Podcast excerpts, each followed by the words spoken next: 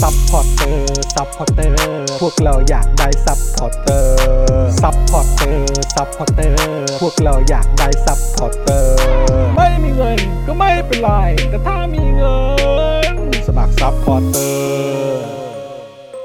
ซัพพอร์เตอร์ ซัพพอร์เตอร์ พวกเราอยากได้ซัพพอร์เตอร์ ซัพพอร์เตอร์ ซัพพอร์เตอร์ พวกเราอยากได้ซัพพอร์เตอร์ กดง่ายง่ายๆแค่กดจอยด้านล่าง หรือว่ากด subscribe ไปด้วยสมัครกันหน่อย ซัพพอร์เตอร์ ซัพพอร์เตอร์ พวกเราอยากได้ซัพพอร์เตอร์ ซัพพอร์เตอร์ ซัพพอร์เตอร์ พวกเราอยากได้ซัพพอร์เตอร์ ซัพพอร์เตอร์ ซัพพอร์เตอร์ พวกเราอยากได้ซัพพอร์เตอร์ ซัพพอร์เตอร์ ซัพพอร์เตอร์ พวกเราอยากได้ซัพพอร์เตอร์ ซัพพอร์เตอร์ เมมเบอร์ชีพสมัครซัพพอร์เตอร์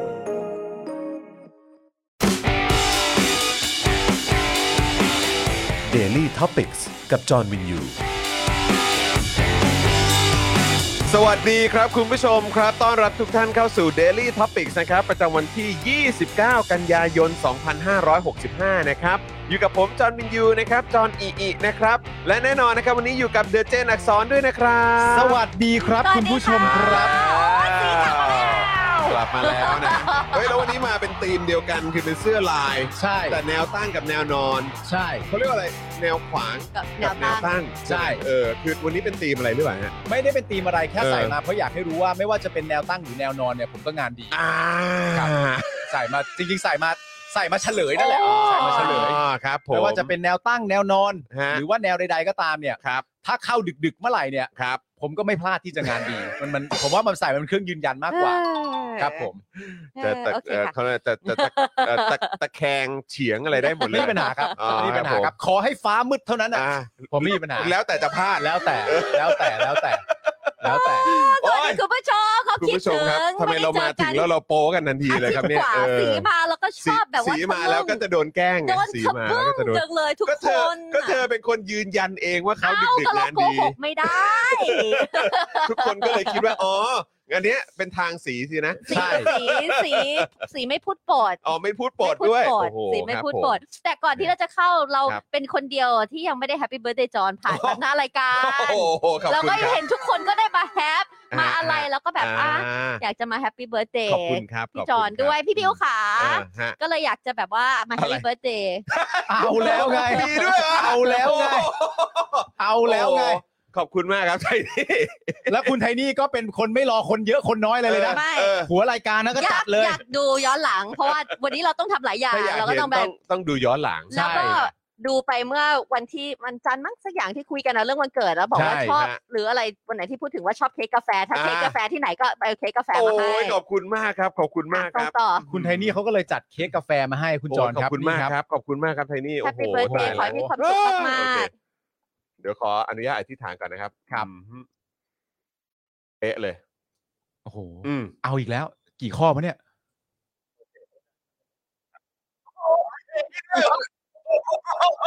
ขอบคุณอะไรนะ ๆเยอะ โอ้ยขอบคุณเรียบเอาเลยนะครับเชิญครับ สามสิบเจ็ดใช่ไหม สามเจ็ดค เพิ่ง รับ จะ สาม the เจ็ดครับ beginning กิน เพิ่ง นี่ จะ the beginning ของ prime แล้ว ทำไม ยัง ทำไมผมรู้สึกว่าเมื่อเมื่อปีสองปีก่อนคุณไทนี่ก็พูดแบบนี้กับผมนะ ใช่ พูดทุกปีครับ พูดทุกปีฮะ เป็น the beginning ชิมซิเค้กกาแฟที่โปรดปรานเนี่ย ใช่ไหม อืม โอ้ ใช่ไหม แล้วด้านบนเป็นคาราเมลด้วย ถู ใช่ กต้องฮะ เป็น coffee caramel โอ้ขอบคุณมากครับ แต่ว่าเพราะคอฟฟี่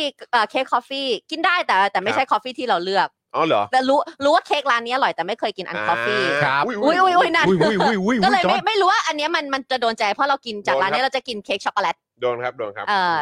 เพราะว่าเค้กกาแฟจะไม่ใช่เค้กที่จะจะเลือกก็เลยแบบเออแต่เห็นว่ามันน่าจะดี พัก ไม่ ก่อน งั้นไม่งั้นยาวแน่ ไม่งั้นยาวไม่ เพ งั้ ราะว่ายนาว มีคำว่า coffee caramel caramel ก็น่าจะตอบโจทย์ อุ้ ย อยู่ด้วย คาราเมลคือคาราเมลผสมกับกาแฟยังไงก็อร่อยอยู่แล้ว ใช่ ขอบคุณมากครับ นะ thank you คุณ ขบ อวย มาก พร ที่ยังเคี้ยวอยู่เล คุ ย ณ นะ อวยพรคุณจอนยัง จริง อืม ๆอวยพอแล้วเพราะว่าส่ง message เออ ไปให้ตั้งแต่ ส่ วันนั้น ส่ง แล้ว ไป ส่งมาสาดไปตั้งแต่วันนั้นแล้วว่า เอออ่ อ่ะเรารู้กันว่าอ่ะเราส่งอะไรไปให้ แล้ว ครั ก็ บ อย่างที่บอกนะว่า เราก็ไม่ใช่แค่เป็นเพื่อน อืม หรือผู้ร่วมงานเราคือครอบครัวเดียวกัน ใช่ เรา ใช่ มีอะไรเราก็ช่วยเหลือกันอยู่เสมอแบบนี้ดังนั้นเนี่ย ข ก็ อบ ข คุณ อให้ มาก จอ ครั น บ แล้วก็ครอบครัวได้มีความสุขมากๆเลย แล้วก็เดินหน้าไปข้างหน้าอย่างแบบว่าแฮปปี้ แฮปปี้เบิร์ดเดย์ไรอันด้วยครับ ใช่แล้วก็แรนด้วยโอ้ย ก็ ทำไมต้องโอ้ยแรนโถหลาน หลานตอนนี้ ป่ ป่ว วย ยไง อยู่ เออ หลานหลาน หลา ป่วน ยอยู่ ป่วย อันอันอ่ะ อันอันป่วยโถแต่ แม่ ไม่เป็นไรก็ขอให้ แต่ขอบคุณ ย่งที่ บ้านเจริสุขภ ญ พ สอนมากครับ ยินดี ะฮะ มากครับเพื่อน บ้านเจริญสอนนี่ก็จะอยู่กับเราในทุก ๆ สถานการณ์และทุ ใช่ กเหตุการณ์ด้วย ใช่ นะครับ เช็คเช่นเดียวกันสลับกันบ้าน ครับ เรามีอะไรก็วิ มึง จูก็อยู่ ขอบคุณกูได้เลย เออ เพราะมึงรู้อยู่แล้วว่าการเอาเค้กมาเซอร์ไพรส์มึงเนี่ย ครับ กูไม่มีส่วนเกี่ยวข้อง หรอก ขอบคุณกูไว้ แต่แต่ ยากเหลือเกินที่กู แต่ จะ ใจ เกี่ยวข้ ก็ อง มา ใจก็มาใจก็มา ไม่ เอาแต่เขาถามว่าเค้กร้านไหนครับสุพจน์ เอ่อเค้กร้าน เออ Lucky House Cafe ครับ Lucky House เป็นร้าน Lucky ที่ House เปิดมา เออ ใน สิ่ง เรื่อ ที่ งบ้า ปาน ล์ม โชค ได้ ดี ได้ได้มีส่วนร่วมคือเอาไฟแช็กมาให้ โอ้ยขอบคุณ ซึ่ง มากเพื่อน ไฟแช็ก ซึ่งผมเนี่ย นี่ เป็น คือการนำแสงสว่างมา ใช่ ให้นะ ผมเนี่ยเป็นคนพกไฟแช็กเป็นประจำอยู่แล้ว เพราะว่า อ่า บังเอิญถ้าเกิดมีวันเกิดใครจะได้ใช้ อ่า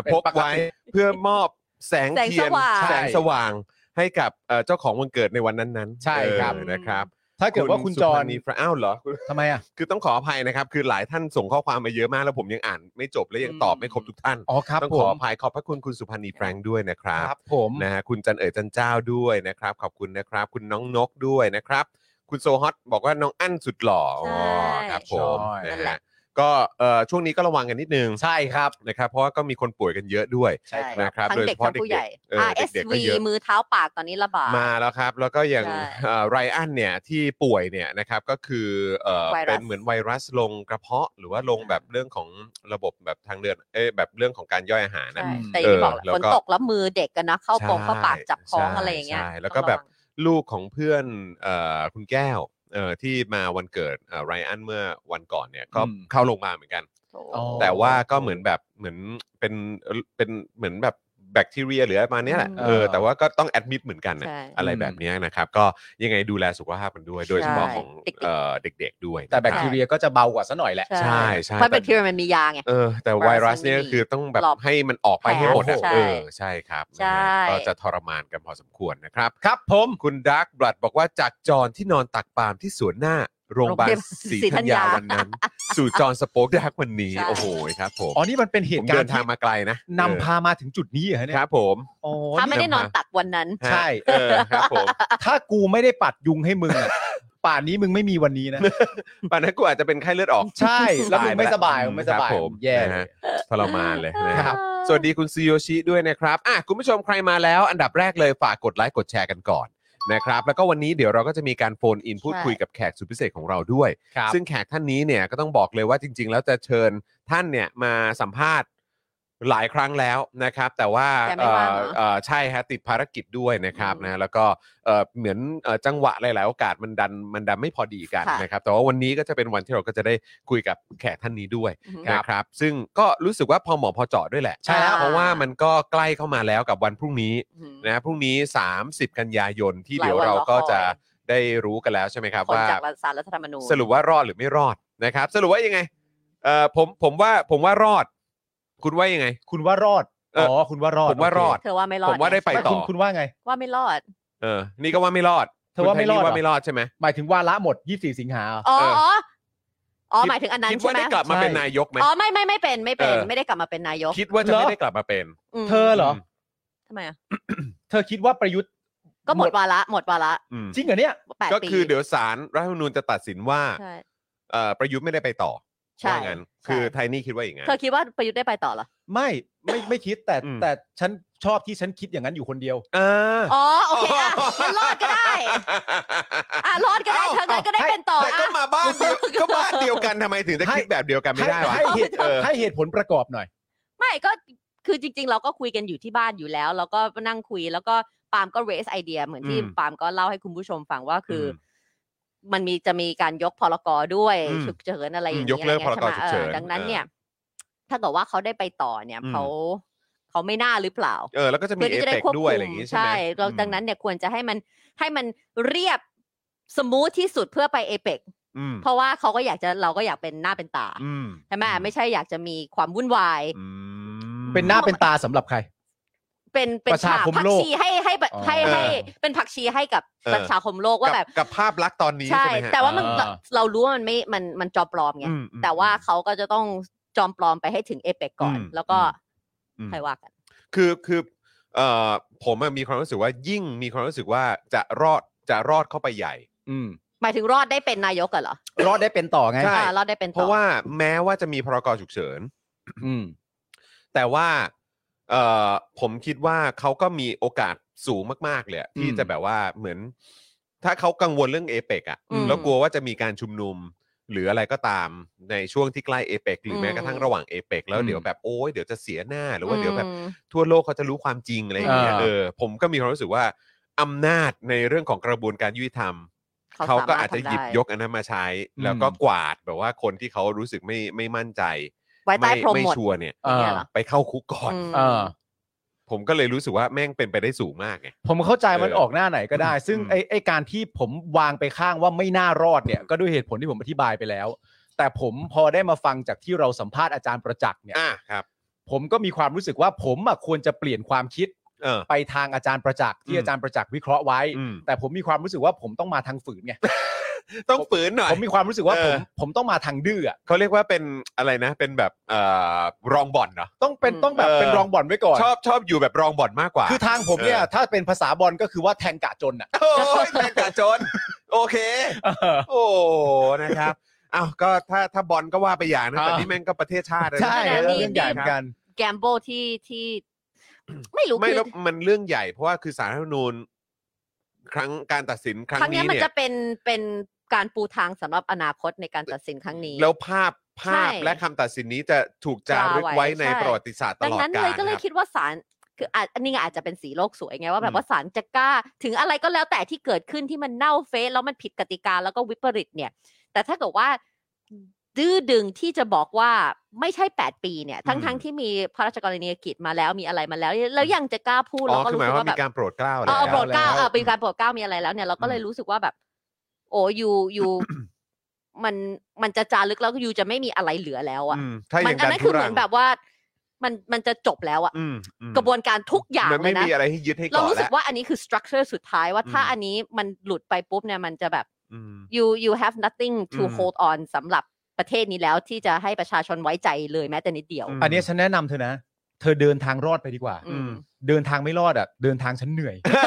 เธอเดินทางรอดไปดีกว่า เธอเดิน เธอเดินทางว่าเขารอดไปดีกว่า มันอธิบายง่าย อืม แต่ว่าวันก่อนก็คำอธิบายของธนาอานนท์ก็ถือว่าทำให้เราเห็นภาพที่ชัดเจนนะ อืม ใช่ ใช่ไหมที่บอกว่าก็ก็ทุกคนก็รู้อะว่าครบ8 ปีอะ ใช่ ใช่ แต่ก็อยู่ที่ว่ากฎหมายจะว่ายังไง ใช่นั่นแหละคำนั่นแหละ ถูกปะล่ะแล้วเราจะไปส ซึ่ อง น แบ กัน บ ยัง มัน ไง เศร้า ในอคต มากนะ ใช่ ฮะมันเศร้า แต่ฟัง จริๆ ทนายอานนท์วันนั้นนะเรารู้สึกฮึกเหิมมากที่ เออ ตัวเขาสนุกเขายังมีไฟแล้วแบบอืม แรงเยอะเหลือเกิน เราก็ต้องมีแรงด้วย โอ้ยสุดยอดครับ ใช่ คุณธนาโนนบอกว่าอย่าดูถูกสารรัฐธรรมนูนจ้า อืม ทำมาบ่อยแล้วม เออ บอกว่าให้เดินทางรอดไง ค เท รับ นี่ ผม เดินสะดวกไปสิ เออนะครับอาจารย์สิโรจน์บอกว่าได้ยินมาว่าไม่รอด แต่แกบอกว่าฟังหูไว้หูครับ อืม เออนะค อ่ะ รับ ทีเนี้ยหูข้างหนึ่งของผมเนี่ย เออ ได้ฟังมาเป็นที่เรียบร้อยแล้ว ครับ แต่ว่าผมอยากเอาอีกหูอีกข้างหนึ่งอ่ะ ฟังอาจารย์สีโรดใกล้ๆอ่ะ อืม ทีเนี้ยมันจะ จะดีมาก มันจะมี ถ้าเกิดว่า ดีไหมเนี่ย ถ้า ฮะ อาจารย์สิโรจน์เนี่ยมาอยู่ในสตูดิโอ เออ ก็จะทำให้เราเนี่ยได้ฟังคำพูดหรือ ใช่ ความเห็นของอาจารย์สีโรจน์เนี่ยใกล้หูของเรามาก แล้วมัน อื อิ ม มแพกไง อิมแพคค เอ รับ อเพราะฉะนั้น ครั แค่ บ ประเด็นนี้ประเด็นเดียวอ่ะ อาจารย์ก็น่าจะลารายการตัวเองแล้วก็มาราย มา การ รายการเรา เราได้แล้วอ่ะได้แล้วผมว่าได้แล้ว เออ เพราะอาจารย์ศิโรจน์เนี่ยอยากจะมีแบบว่าสาวสวยๆมานั่งคุยเดี๋ยวสีก็จะมาวันนี้นด้วย อ่า สีก็จะแบบว่าอาจารย์ขา นี่ไง อาจารย์เล่าให้ฟังหน่อยได้ไหมคะ เก้าอี้สองตัวนี้อยู่ แล้วก็ยกโต๊ะตรงนี้ออกไปแล้วก็เป็นเก้าอี้ อืม สัมภาษณ์อาจารย์เลย อาจารย์นั่งตรงกลางตรงนี้ อ เล อย อาจารย์นั่งตรงนี้ เหมือนที่เราทำ powerpoint ให้ที่เราถ่ายเออนั่นแห ก็ ละ ทำให้ดูแล้วอะเออนะ อา ครับจารย์ขา ต้องมาแล้วครับอาจารย์ครับ ใช่ นะครับนะฮะอ่ะคุณผู้ชมครับก่อนที่เราจะไปเข้าเนื้อหาข่าวกัน แล้วก็โฟนอินนะครับกับแขกสุดพิเศษของเราด้วยเนี่ยนะครับนะฮะก็เดี๋ยวเรามาขอบพระคุณ ได้เลย ส ค่ะ ปอนเซอร์ใจดีของเราก่อนดีกว่า ใช่ ครับ แล้วนะ รับ คะ เริ่มมาจากเจ้าแรกของเราเลยนะคะโทมิเกียวซาเลยนะคะ 80 ปีตำนานความอร่อย ไส้แน่นกรุบกลมกล่อมเลยนะคะ และที่สำคัญทำมือทำใหม่จานต่อจานเลย โอ้โห หมูเป็นหมูมากเลย แล้วก็ ช่วงใกล้ๆจะถึงเนี่ยมีความรู้สึกว่าเดี๋ยวจะอยากกินแล้วแล้วก็วันที่เราขับกลับบ้านมหาชัยเนี่ยมันก็ผ่าน เออก็ สายหนึ่ง แวะ ได้ สิ ไงก็ใช่ไง แวะสิ มันผ่านได้ไง เออ ดังนั้นเนี่ยโอโกโนมิยากิเนี่ยอาจจะ เออ รอสีอยู่มีชื่อเขียนไว้ของสีอะไรเงี้ย อ๋อแต่ว่าต้องรีบไปกันหน่อยนะครับ เพราะว่ามีแฟนๆรายการหลายท่านไปแล้วแบบโอ้โหด้วยความที่ขายดีมาก ใช่ ไม่ วันั้นเนี่ยหมดแต่ถ้าไปบ่ายเช้าอยู่ หมด แล้วไง เร็ว จะไปเช้าอยู่แล้วเพราะกลับ น บ้านมหาชัยใช่ไหม อ่า ก็จะไปเช้า ดี อย่างนี้ ดังนั้นเลยนะคะ ก็ถ้าเกิดว่าใครอยากจะลองหรืออยากกินอีกก็ลองโทรไปถามอะไรอย่างนี้เนาะเผื่อเขาแบบว่าดูจะได้รู้ด้วยว่าค่าส่งค่าสั่งอะไรมันเท่าไหร่ ะครับอืมครับ นะคะ ผม ตามมาด้วยนะคะ ตั้งฮกกี่บะหมี่กวางตุ้งเลยนะคะ ซึ่ง อ๋อเดี๋ยวนะฮะโทมิเกียวซ่านี่เรามีคลิปด้วยนะครับ เอามีคลิปด้วยเหรอ อ๋อ มีคลิปมาโช โอ ว์นะ เค ฮะ ไปดูกัน โอ้ ค โห รับ พี่แอมอีกแล้วอะสิ เอากับโทมิโยซ่าในวันพฤหัสบดีครับ วันพฤหัสเนี่ยเหมาะกับการกินเกี๊ยวซ่าหน้าชีสเป็นอย่างมาก วันก่อนเจอคนอื่นมา โอ้ยโอ้ยโหดชีสเต็มเต็มๆ โหดร้าย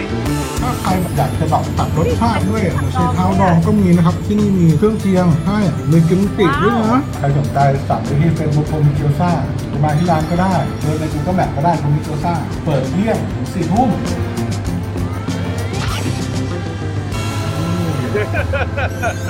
คนนี้ ดีมาก เวลากินแล้วถึงกินอร่อยนะครับใช่ เจอกันพรุ่งนี้นะ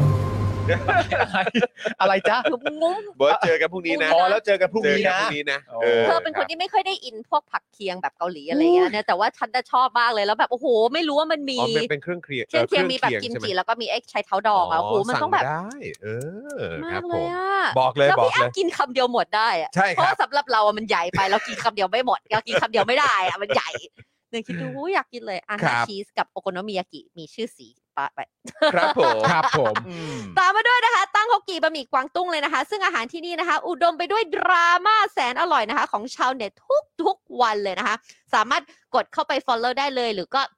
แวะเข้าไปที่ร้านได้นะคะ โชคชัย 4 ซอย 60 นะคะ แต่ว่าช่วงนี้อาจจะต้องดูนะว่าคุณอาร์ตเขาปิดร้านวันไหนบ้างอะไรอย่างงี้นะเพราะมี ครับ เหมือนเมื่อวัน สองวันที่ผ่านมาก็คือว่าหยุดร้านหนึ่งวัน ก็เข้าไป ใช่ อัปเดตกันหน่อย ใช่ นะครับทั้ง ห ใน รือโทรเข้าไปถามก่อนก็ได้ว่า ถ้าจะ Facebook ไปพรุ่งนี้ร้านเปิดไหม ครับผม จองโต๊ะไว้อะไรอย่างนี้ก็ได้ ครับ เพราะตอนที่สีไปสีก็โทรไปถามว่าโอเค เปิดไหมแล้วก็ขอจองโต๊ะ อืมครั จะได้แบบว่า ผม มีที่ชัวร์ ครับ นะครับ อืม ๆนะคะ ฮ ก็ไป สั่ง ได้เลย เอ่อก็ยังไงเอ่อแวะเวียนไปก็อย่าลืมไปเช็คอินกันด้วยละกัน ใช่ นะครับ ทักทายคุณอาร์ตได้เลย ครับผม นะคะ ตามมาด้วยนะคะ The Meat Pan นะคะ สวรรค์ชั้น 7 ของสายเนื้อ oh yes เป็นลีด โอ้ เป็นเชียร์ลีดเดอร์เลยเป็นเชียร์ลีดเดอร์เลเป็นเชี ย ยร์ลีดเดอร์นะคะ วันนี้นะคะมีโปรมาให้ด้วยนะคะ ซึ่งในช่วงเวลา 5 โมงเย็นถึง 1 ทุ่มนะคะ ถ้าสั่งเบอร์เกอร์แถมฟรีไปเลยนะคะ เครื่องดื่ม 1 แก้ว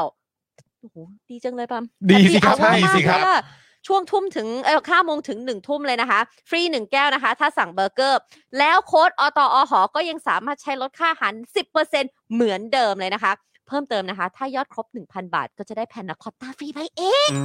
แล้วถ้ามากันหลายคนในโต๊ะเขาก็จะมีที่รีวิวด้วยถ้าคุณรีวิวเข้าไปก็จะได้น้ำหรือขนมฟรีไปอีกหนึ่งอีก ใช่ถูกต้องนะครับ เพราะฉะนั้นก็แวะเวียนกันไปได้กับเดอะมิ t แผนนั่นเองสุขุเอ่อสุขุมวิท39 นะค ใช่ รับ ใช่ ครับ จะมีเพจนะ ครั คะ บ ตามมาด้วย โอ้ยบ้านนี้นะหลงรักเจ้านี้ที่สุดจอนได้เห็นคลิปล่าสุดของ เห็น บ้านยังแล้ว นะ เทหมดถุงแล้วครับ หมดถุงไป หมดถุง เรียบร้อย แล้วครับ นะคะ กับน้ำว้าพาวเดอร์เลยนะคะผงกล้วยน้ำว้าดิบออร์แกนิกตราน้ำว้าบรรเทาอาการกรดไหลย้อนอย่างเห็นได้อย่างได้ผลอย่างเห็นผลเลยนะคะ พร้อมเสริมพรีไบโอติกให้จุลินทรีย์ที่ดีในลำไส้เพื่อภูมิคุ้มกันร่างกายที่ดีนะคะ อันนี้ขอเล่าสั้น ๆ นิดเดียวไม่กิ ครั น บ เวลา เมื่อวัน ครับ อาทิตย์เนี่ยจะเป็นวันที่กลับบ้านมหาชัย อืม ไปหาเดดดี้หาอะไรอย่างงี้ใช่ไหม ครั คะ บ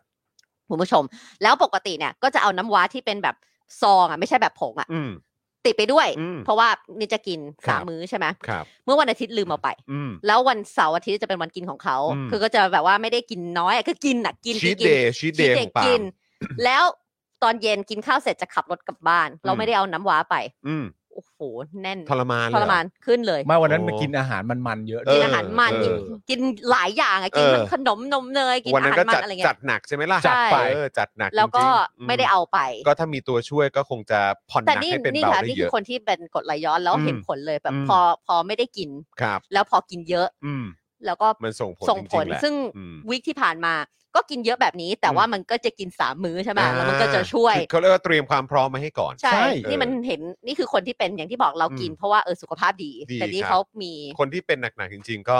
เนี่ เอ่อยเห็น แนะ เลย นำให้ให้ทดลองกันดู กลับมา ค ต้องรีบชงแบบเข้าบ้านยังไม่ได้อาบน้ำเลยต้องชง สั่ง น้ำหวาน สั่ง ก่ มา อน ซองหนึ่งก่อนก็ได้เอยเอ่อสั่ง แพ็คหนึ่ง สั่งมาแพ็คหนึ่งก่อนก็ได้ครับ ใช่ คุณผู้ชมนะครับ ดี แล้วก็ลองเลือกเป็นแบบอาจจะอ่ะเป็นรสออริจินอลเป็นกลิ่นออริจินอลก็ได้ หรือว่าจะเป็นขมิ้น หรือว่าจะเป็นซินนามอน ใช่ ก็ แล้ได้วก็กระเจี๊ยบก็ได้ ก็ลองเลือกกันดูก่อน ใช่ นะว่าชอ ดังนั้น แบบไห เลยเลยอยากจะบอกว่า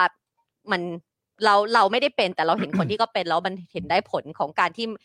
ไม่ไม่มีอาการเนี่ยโอ้ย อืม เจ็บโอ๊ยนั่นเนอะป่ะเราเป็นคน อืม เห็นน่ะ อื แล้วมันไม่มีเลยมานานแล้วอ่ะ ก็ ตั้ง คือแบต่เริ่ม บว่า คิด อ่าคนคนใกล้ชิดอะเห็นถึงความแตกต่างก็เลย ใช่ อยากจะแนะน ยังอยากจะแนะนำ อืม จงเข้าวงการนี้ซะคุณผู้ชมถ้าก็คุณเป็นนะ ครั น บ ดี ผม จริง สั่งได้ที่ Facebook น้ำว้าพาวเดอร์นะค ใช่ รับ แล้วนะคะอาตามมาด้วยนะคะ อาจารย์เอกชัยนะคะ วันนี้นะคะ อาจารย์เอกชัยมาให้ความรู้นะคะ ว่าวันที่ 16 สิงหาคมของทุกปีนะคะ ถูกประกาศให้เป็นวันสันติภาพไทย ซึ่งวันสันติภาพไทยจะเกิดขึ้นไม่ได้เลยนะคะ หากปราศจากขบวนการเสรีไทย อันมีอาจารย์ปรีดีพนมยงค์เป็นผู้นำขอขอบคุณอาจารย์เอกชัยนะคะ ที่สนับสนุนพื้นที่ตรงนี้เพื่อมาย้ำเตือนพวกเราทุกคนนะคะ ขอบพระคุณครับอาจารย์ค ขอบำรัคุณค่ะขอบบ พระคุณมากครับอาจารย์ครับผม นะคะตามมาด้วย XP Pen เลยนะคะ เมาส์ปากการะดับโปรนะคะ เขียนลื่นคมชัดทุกเส้น เก็บครบทุกรายละเอียดในราคาเริ่มต้นไม่ถึงพัน สามารถดูข้อมูลเพิ่มเติมได้ที่เพจของ XP Pen Thailand เลยนะคะ ครับ ก็เอาเลย ควรจะต้องเข้า เลย ใครที่วาดรูปดูดู หรืออะไรก็แล้วแต่ คือไม่ต้องพูดอะไรมากแล้วครับ ใช่ ครับ คืออยากให้ไปโดนกัน อ ใคร ยากให้ไป ที่ โดน ชอบงานศิลปะไปซื้อกันเถอะ ซึ่ง ครับ เดี๋ยว ครับ เราใกล้แล้วล่ะเราให้เอลิโตอีกนิดนึง เราเริ่มแบบจับปากกา เอา เก่ง เล ขึ้นเรา ย จะได้วาดรูปบน iPad อะ เตรียมพร้อมก่อนเข้าโรงเรียนด้วย ถูกต้อง เครับ นะคะ ผม ตามมาด้วยนะคะ จินตลักษณ์คลินิกค่ะ อืม คุณผู้ชม จมูกพัง เบี้ยว ทะลุระเบิดมาจากไหนนะคะ มาให้หมอเชษฐ์เนี่ยนะคะ แก้ได้บททุกรูปแบบเลยค่ะ เขาคือคนที่โรงพยาบาลทั่วไทยนะคะ โยนงานยากมาให้แก้เสมอ รู้กันเฉพาะคนในวงการด้วยนะคะ ว่าเทพจริงเรื่องการซ่อมจมูกเลยนะคะ ต้องหมอเชษฐ์ที่จินตลักษณ์คลินิก ใช่ เซิร์ชตามชื่อเลยจินตลักษณ์คลินิกเลย ตามนี้เลยครับ ตามนี้เลยนะครับ ก็อยากให้เข้าไปดูที่ Facebook ก่อน คือเท่าที่คุยกับพี่เอ่อพี่ซี่ อือหือ แล้วก็พี่ชัยเนี่ย อ่า เออนะครับ เพราะก็เคยมีโอกาสได้เอ่อคุยกับคุณหมอด้วย อือ ฮะ ฮึ แล้วก็รู้สึกว่าคุณหมอเคยออกเชื่อชัยด้วยมั้งถ้าเกิดจำไม่ผิด ใช่ไหมใช่ไหมบิวเออนะครับ ซึ่งตอนนั้นเนี่ยก็คือหลายคนเนี่ยคือมันไม่ใช่แค่เรื่องจมูกอย่างเดียวครับอยากปรึกษาเรื่องอื่นเนยก็ปรึกษา เรื่องค ได้ วามงาม แต่ขอให้แบบมั่นใจ เพราะว่าจมูกเนี่ยเป็นอะไรที่แบบทุกคนเจอปัญหากันเยอะมากๆจ ใช่ ริงๆ ครับ นะครับ ใช่ เพราะฉะนั้นก็ถามหมอหมอเชษฐ์ได้ ใช่แล้ว ครับ ไปได้เลยนะ ครั คะ บผม อ่ะตามมาด้วยเลยนะคะ Protect Screen นะคะ สร้างพื้นที่บ้านคุณให้ปลอดฝุ่น PM 2.5 ด้วย Protect Screen มุ้งลวดยุคใหม่ กันได้ทั้งยุง และฝุ่น PM 2.5 เจ้าแรกและเจ้าเดียวในประเทศไทย ผลิตจากเยื่อนาโนไฟเบอร์คุณภาพสูงทำให้ไม่เกิดสนิมตลอดการใช้งานและที่สำคัญนะคะ ถ้าเกิดว่าเราแจ้งโค้ด Spoke Dark คือ SPD 10 Spoke Dark ครั 10 บ SPD 10 ครับ นะคะ ลดไปเลย 10% อื สามารถสอบถามข้อมูลเพิ่มเติมได้ที่ Facebook ของเขาเลยนะคะ Protect Screen หรือ แอดไลน์เขาไปได้เลยนะคะ at ps 2 2 8 8 หรือโทรไปที่ 0 2 0 2 8 2 2 8 8 อืม ต้องเปิดก็จำง่ายเนาะ ถูกต้อง เบอร์มงคล เออเบอร์มงคลจริง คือพวกเราก็เมาส์กันนะเนอะเอออ ม คิดว่าเออสงสัยก็ต้องเป็นเบอร์มงคลแน่เลย ๆ ใช่ เพราะว่าขนาดลายเนี่ยก็ยังเป็นเลขนี้เพราะฉะนั้น ใช่ ก็คงจะเป็นเลขมงคลสินะ เลขแปด ใช่หหรือ อเปรืเปล่า ล่า นะ ไม่แน่อันนี้อาจจะคิดไปเองก็ได้นะ เราสายมูกันทั้งนั้น อ เรา อคก็รับ แบบ ผมพวกเราสายมูครับพวกเราสายมูรับ คุณเทนี่ชอบเลขอะไร เออ ท่านี้สิบแปด เอาเลขเดียวสิ อืม เลขเดียวเลขแปดไง เลขแปด อ้าว เออเหมือนกัน ชอบเลขเดียวกับจอห์น เออใช่ใช่ใช่นะครับก็เอ่อ protect screen นะครับก็ อืม เอ่อแนะนำคุณผู้ชมจริงๆนะครับโดยเฉพาะใครที่อยู่ในพื้นที่ที่แบบ PM 2.5 ใช่ หนักๆ เยอะๆเนี่ยแล้วก็มีลูกเล็กเด็กเอ่อเด็กเอ่อเขาเรียกอะไร เด็กแดง ลูกเล็กเด็กแดง ใช่ เออนะครั ไม่แล้ว ก็ พอใกล้หน้าหนาวเนี่ย PM มาแน่ มาแน่นอนครับ มากันเป็นฤดูกาลเลยครับ ใช่ อืม นะคะ ครับ ไป แอดไลน์เขาได้เลยนะ ค คะ รับ ตามมาด้วยเฟรนชิกเลยนะคะ น้ำพริกหนังไก่เกรดพรีเมียม รสชาติจัดจ้านถึงเครื่องถึงใจนะคะ สามารถสั่งไลน์ได้และแอดเฟรนชิกส่งฟรีทุกบ้าน เพิ่งจะเห็น CEO นั่งแพ็คของอยู่ด้วย ใช่ครับแล้วก็นี่ออกไปส่งเรียบร้อยแล้วครับ ใช่ครับ เออครับ ผมเพราะฉะนั้นใครสั่งไว้นะครับ ก็อดใจรอนิดเดียวเดี๋ยวของไปถึงแน่นอนนะครับ ถูกต้องนะคะ ตามมาด้วยนะคะ อีกหนึ่งอันที่ใส่ตะกร้าไว้เรียบร้อยแล้ว เดี๋ยวรอบทจะมีโปรเพิ่มอีกก็จะกดมาอีกเลยนะนั่นคือฮานาทบะ ครับผม ฮานาทบะกระดาษชำระ ละลายน้ำได้จากญี่ปุ่นเลยนะคะ เทพสุดๆ ทิ้งลงโถสุขภัณฑ์ได้เลย ไม่อุดตัน แถมแกนม้วนนะคะ คุณผู้ชมมีกลิ่นหอม ช่วยดับกลิ่นในห้องน้ำได้อีกต่างหาก อืม ซึ่ง Lazada ตอนนี้เลยนะคะ เข้าไป search ฮานาทบะนะคะเขาก็มีคูปองส่วนลดให้ 20%เหลือพรุ่งนี้วันสุดท้ายแล้วนะ อืม เขามีหมดสิ้นเดื เอ อน อ นี้ ใช่จริงด้วยพรุ่งนี้วันสุดท้ายแล้วนี่ ใช่ เออครับ ดังนั้นนะใครยังไม่เคยลองหรืออยากจะตุนไว้ ใช้ได้จนถึง พรุ่งนี้นะคะ ผมอะสบายแล้วเพราะว่าเมื่อกี้เอยเพราะว่าในช่วงต้นต้นช่วงเอ่อประมาณช่วงต้นต้นเดือนกลางเดือนนั่นแหละ อืม ผมก็สั่งมาเรียบร้อย จัดไปแล้ว ประมาณ 5 แพ็คอะ โอ้โห เซ็ตเลย ซื้อมาเลยทีเดียว และยังมีนักวิทยาศาสตร์วิลเลียมกับ ครับ นักวิทยาศาสตร์ไรอันมาทดลองด้วย ได้ นะค เท รับ สเรียบร้อยแล้ว เหรอ เทสเรียบร้อย ลองเขย่าดูว่ามัน เพราะผเป็นม ขุย ผมก็ไปโม้ให้ลูกฟังไงว่า ครั ลู บ กอันนี้มันเจ๋งมากเลย เออ แล้วว่าทำไมมันถึงมีสีมีอะไรอย่างนี้ด้วย มันมีลายมันมี เอ พิ อ มพ์ติ้งอะไร เออเออใช่ ต่างๆเลือกได้หลากหลายใช่ไหมก็บอก อ่า เอ้ยแต่ว่ามันดีพิเศษ เพราะว่าก็คือมันละลายไปกับน้ำได้เลย ใช่ ทำยังไงก็เลยลองทำให้ ให้ดูอ่ะ เทียบเหมือนกับที่เอ่อคุณจูเนี่ย อ่ เล่าให้ฟังแหละ ใช่ แล้วก็ที่ พี่ น้อง ซี น้อง ทำ ฮอน ด้วย เนี่ย อ่ะ ทีมงานของเราก็ทำเนี่ยเออก็ลองเทสทำให้ดูก็ว้าวกันใหญ่ ใช่ เออนะค คือ รับ ที่ได้เป็นงานวิทยาศาสตร์กับลูกไปอีกต่าง ไว้นะไว้นะเออ แล้ว นะ เทส ครับ ไปรอบแรกเสร็จเรียบร้อยเนี่ยสิ่งที่ร้านตะโกนขึ้นมาคำแรกก็คือ เอาอีก เออ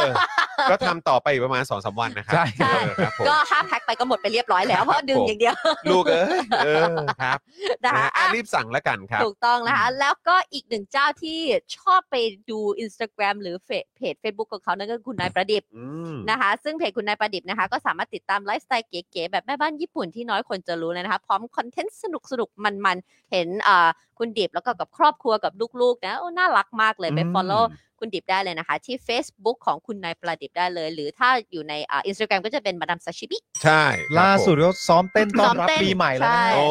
ยพร้อมแล้วเหรอฮะ ปีใหม่ที่ลาดพริ้วเนี่ยฮะ เฮ้ยจริงไหมเนี่ย ไม่จริง เอ้ยโอ้โหนึกว่าจะกลับมาที่ลาดพริ้ว ใช่ มันยังไม่จริงตอนนี้แต่ว่าเดี๋ยวเราลองชวนๆไปอะ เอออ อาจจะจริงก็ได้ เดี๋ยว ใช่ เดี๋ยวเดี๋ยวคงต้องรอดูก่อนแหละ อ่า ว่า ใช่ ว่าคุณนายประดิษฐ์จะกลับมาหรือเปล่า ใช่ รับ นะคะ แล้วก็ อืม ยังมีพื้นที่ให้คุณผู้ชมมาช่วยสนับสนุนพวกเราได้เสมอเสมอเสมอเสมอเลยนะคุณผู้ชมเลยนะคะ แค่ 999 บาทเริ่มต้นเลยนะคะ ดังนั้นเนี่ยสามารถโทรมาได้เลยนะคะที่ 085827 5918 หรือง่ายที่สุดก็อินบ็อกซ์มาที่ Facebook ของ Daily Topic ได้เลย ถูกต้องครับผมนะฮะแล้วก็นอกจากนี้คุณผู้ชมก็ยังเป็นเมมเบอร์แล้วก็ซัพพอร์เตอร์ของของพวกเราแบบรายเดือนได้นะครับ ผ่านทาง YouTube Membership แล้วก็ Facebook Supporter นั่นเองนะครับ แล้วก็นอกจากนี้คุณผู้ชมยังสามารถเติมพลังให้กับพวกเราแบบรายวันได้ ตรงนี้เลยนะครับ ผ่าน QR Code นี้หรือว่าเลขบัญชีตรงนี้เลยนะครับ0698975539 นะครับของกสิกรไทยนั่นเอง ก็เติม ใช่ พลังเข้ามาให้กับพวกเรานะครับ ถูกต้อง วันนี้สีก็มา ใช่ นะครับนะวันนี้เดือดเจนอักษรมากันครบบ้านเลยนะครับนะยังไงก็สามารถเติมพลังเข้ามาให้กับพวกเราได้นะ ถู ครับ กต้องแล้วก็จริง ๆ นะ จนบัดเนี้ยนะ 50%ยังไม่รู้เลยว่าเธอจะเล่าเรื่องอะไรเนี่ย เรื่องนี้ สียังไม่รู้ปกตินะสีก็จะแบบว่าพอรู้ว่าแบบว่าเอออ๋อเดี๋ยวจะเล่าเรื่องอันนั้นของเธอเล่าอันนั้นของจอนอะไร แต่ก็ เงี้ย กัก เอ้ยก็ยังเอ่อกักกักไว้ก่อน ก็กักไว้ก่อน เ นี่ยังไม่รู้เลยเนี่ย กักไว้ก่อน เออ ขนาดขนาดคุณไทนี่ยังไม่รู้อ่ะ ใช่ ว่าเราจะเล่าเรื่องอะไร เนี่ย ออ คุณจูนบอกว่าคุณดิคบรับ เป็นคนที่ใช้ชีวิตคุ้มมากอิจฉามากใช่ เนอะ เขาดูสนุก ก็ เนาะ ดีแล้วครับ ใช่ นะ ดี ยินดีกับคุณดิบมากเลยนะครับ ไปอยู่ในประเทศที่พัฒนาแล้วก็จะเป็น อืม เยี่ยงนี้ เออนะ ใช่ ครับ ฮะ นะฮะประเทศที่เจริญแล้วประเทศ ครั ที่ บ เป็นประชาธิปไตยก็จะเป็นอย่างนี้ ครับ นะครับเออนะครับอ้าวยังไงก็ต้องช่วยกันช่วยกันนะครับ อ่ะคุณผู้ชมงั้นเดี๋ยวเราจะมาเข้าเนื้อหาข่าวกันนะครับ แล้วก็เดี๋ยวเตรียมเข้าเนื้อหาข่าวก่อนที่จะไปพูดคุยกับ ได้ค่ะ แขกของเรากันดีกว่า ได้ค่ะ ครับ แต่เดี๋ยวผมขอเริ่มด้วยการอัปเดตนะครับ ประเด็นของนักกิจกรรมที่ถูกดำเนินคดีก่อนดีกว่านะครับ ได้ค่ะ ศูนย์ทนายความเพื่อสิทธิมนุษยชนนะครับรายงานว่าวันนี้เนี่ยศาลจังหวัดขอนแก่นนะครับพิพากษายกฟ้อง ทิวากร วิถีตน ในคดีมาตรา 112 แล้วก็มาตรา 116 แล้วก็พรบคอมพิวเตอร์ครับ จากการสวมเสื้อยืด เราหมดศรัทธาสถาบันกษัตริย์แล้ว และถ่ายรูปโพสต์ลง Facebook รวมถึงโพสต์ เรียกร้องให้ยุติการใช้มาตรา 112 และปล่อยตัว 4 แกนนำจากกลุ่มราษฎรด้วยครับนะครับ โดยสารเนี่ยระบุว่าหลักฐานโจทย์ไม่สามารถยืนยันได้ว่า จำเลยดูหมิ่น อาฆาตมาตร้ายองค์พระมหากษัตริย์ ประกอบกับพยานโจทย์เนี่ยเบิกความว่าคำว่าสถาบันกษัตริย์นั้น หมายรวมถึงพระบรมวงศานุวงศ์จึงฟังไม่ได้ว่าจำเลยหมิ่นประมาท อืม รัชกาลที่ 10 ครับ อืม นะครับ ครับ โดยคดีนี้นะครับเกิดขึ้นเมื่อวันที่ 16 มิถุนายน 63 คุณทิวากรเนี่ยใส่เสื้อยืดตัวดังกล่าว แล้วก็ได้อธิบายนะครับว่า หมดศรัทธาไม่ได้แปลว่าล้มเจ้า หมดศรัทธามันคือความรู้สึกที่อยู่ในใจ ที่มีต่ออะไรสักอย่าง ในทำนองเดียวกับหมดรัก หมดเยื่อใย หมดใจ หมดความไว้ใจครับ จนเป็นเหตุให้ถูกเจ้าหน้าที่กอรมนครับ ครับ นะฮะฝ่ายความมั่นคง กอรมนฮะ ฝ่ายความมั่นคง อ๋อ ครับ ผม นะฮะกอรมนก็มา ครับ นะครับ มาคุกคามถึงที่บ้านเลย ฝ่ายความมั่นคงของประเทศอ่ะเนอะ ของประเทศ ของ ครั ป บ ระเทศแหละเนอะ นะฮะ อืม โดยพยายามสั่งให้ทิวากรเนี่ยเลิกใส่เสื้อตัวนั้น โอ้โห นี่ก็คือ ขนาดใส่เสื้อนี่ก็ยังไป ไป ยุ่งกับเขานะ ว่า อืม อันไหนใส่ได้อันไหนใส่ไม่ได้นะค ครั รับ บ ซึ่งต่อมานะครับในเดือนกรกฎาคม 63 คุณทิวากรเนี่ยถูกแพทย์แล้วก็ตำรวจรวมกว่า 10 คนนะครับ มีหมอแล้วก็ ทำไม ตำรวจ หมอ นะครับ มาด้วยอะ หมอมาด้วยครับ มาควบคุมตัวจากบ้านแล้วก็ อ๋อ เอาตัวไปโรงพยาบาลจิตเวชขอนแก่น อืม โดยอ้างอำนาจ พรบสุขภาพจิตครับ เหมือนกับเป็นการบังคับให้คุณทิวากรเนี่ย กลายเป็นผู้ป่วย อืม จิตเวชก็คืออข่าวตอนนั้นก็น่าจะจำกันได้อะ จำได้จำได้ ที่ ใช่ ไปบอกว่าเขาเป็นบ้า ใช่ อืม ซึ่งเขาไม่ ใช่ เขาไม่ได้มีเขาไม่ได้มีความผิดปกติทาง ทางจิ ทาง ต จิตหรืออะไรสักหน่อย โดยคุณทิวากรเนี่ยถูกควบคุมตัวที่โรงพยาบาลจิตเวชขอนแก่นถึง 14 วันนะครับ ครับ ระหว่างนั้นเนี่ยก็ถูกบังคับให้กินยาจิตเวช โอ้โห ซึ่งกินยานี่ไม่ใช่เรื่องเล็กนะคุณผู้ชม ใช่ใช่ครับ มันเข้าไปในร่างกายแล้วมันก็ มันเป็นเรื่อง mind เลยนะเออ ยาวเลยนะครับ ถูกจับฉีดยา ถูกบังคับให้เข้าสู่กระบวนการประเมินสภาพจิตใจ โห และไม่ได้รับอนุญาตให้ใครเข้าเยี่ยมนอกจากญาตินะครับ ครับ ซึ่งในเวลาต่อมานะครับ แพทย์ก็วินิจฉัยว่าคุณทิวากรเนี่ยไม่ได้มีอาการทางจิตเวชซึ่งตอนนั้นเนี่ยคุณไผ่ดาวดินเนี่ยก็ได้ยื่นคำร้องต่อศาลจังหวัดขอนแก่นนะครับ เพราะว่าเห็นว่าคุณทิวากรเนี่ยถูกควบคุมตัวโดยมิชอบ แม้ศาลจะยกคำร้องนะครับ แต่ไม่กี่ชั่วโมงหลังจากนั้นครับคุณทิวากรก็ได้รับการปล่อยตัว หลังถูกควบคุมตัวในโรงพยาบาล ว้าว รวมกว่า 14 วันนะครับ สิ่ แล้วอันนี้คือไม่ใช่ ที่ถูกอัดด้วย โรงพยาบาล ย ปกตินะ ใช่ อันนี้คือโรงพยาบาลจิตเวชนะครับ ใช่ เออ และยาที่กินเข้าไป ใช่ ที่ฉีดเข้าไป เออ อะ แล้ว ไรฮะเนี่ย ประสบการณ์ที่อยู่ในนั้นน่ะ 14 วันน่ะ ทั้งทั้งที่ไม่ได้ ไม่ได้มี ไม่ได้มีอาการ ไม่ได้ ทางจิต ต้องเข้าเลยอะครับ ใช่ แล้วหมอก็วินิจฉัยออกมาแล้วว่าเขา ไม่ ไม่ ได้ ได้ เป็ เป็น นเอ่อไม่ได้มีอาการทางจิตเวช อื แล้วผมอยากรู้ว่าตั้งแต่ตอนแรกเนี่ย คุณเอา track record อะไรเกี่ยวกับตัวคุณทิวากร ในการนำตัวหมอไปเข้าไปจับกลุ่มฮะ ใช่ โดยที่อ้างว่าเขาเป็นโดยที่ยังไม่มีความ ใช่ ค ไง วาม แล้วคือผมอะก็มีความรู้สึกว่าแล้วอย่างกรณีแบบเนี้ย ต่อฟ้อง ตัว กลับ เจ้าหน้า ะ ที่ตำรวจ อืม และหมอเนี่ยที่เข้า เออ ไปเนี่ยจะต้องรับผิดชอบอย่างไรบ้าง อืม อันเนี้ยคืออยากทราบต่อนะแต่ผมคิดว่ามันน่าจะเป็นสเต็ปต่อไปไหม อืม ของ ที่ คุณ ทาง ที่ ทีมทนายเนี่ย ของที่ ใช่ ว่า ต้อง ก่อน จั กั ด บคุณ การ ทิวากรเนี่ย ใช่ จะต้องดำเนินการต่อ เพราะผมรู้สึกว่าแบบนี้มันไม่ได้นะ ไม่ได้ เพ ฮะ ราะว่า ตำรวจก็ ถูก ต้อง ค รั ว บบ ผิด คุม ชอบ ตัวโดยไม่ชอบจริงๆ กอ เนี่ย รมนก็ต้องรับผิดชอบ หมอที่มายุ่งด้วยก็ต้องรับผิดชอบ ใช่ ใช่ไหมครับ เพราะว่าท้ายสุดแล้ว ก็คือตัวคุณทิวากรหมอก็ยืนยันแล้วว่าไม่ได้มีอาการทางจิตเวช ใช่ เพราะว่า แล้วก็ อยู่ดีๆ ไปรับการประเมินอะไรมาเรียบร้อยครบทุกอย่างด้วย ใช่ เพราะ คือออยู่ จา ดี ก คุณใช้พรบสุขภาพจิต จาก จับ ที่ เขา คุณ อะ ไปบังคับเขาทำอย่างนั้นน่ะ ใช่ เออก็คือมันก็เป็นบทพิสูจน์มาว่าเขาไม่ได้เป็นอย่างที่คุณว่าไง อืม แล้วอย่างเงี้ยพวกคุณน่ะจะรับผิดชอบอย่างไร งงมากเลย ใช่ไหม อยาก ล่ะ รู้ว่าเขาเอาพรบสุขภาพจิต มาประเมินอยู่ดีๆมาใช้ ไม่ กับ รู้ เขา ก็ โดยที่ ผม ไม่มี ผมก็ไม่แน่ใจว่า background ว่าเขาใช้มาตราไหนหรือว่าใช้อำนาจข้อไหน อืม แต่คือมันเกี่ยวไหมว่าเอออาจจะบอกว่าเออแบบแบบเป็นเขาเรียกว่าอะไรก่อแบบทำให้เกิดความวุ่นวาย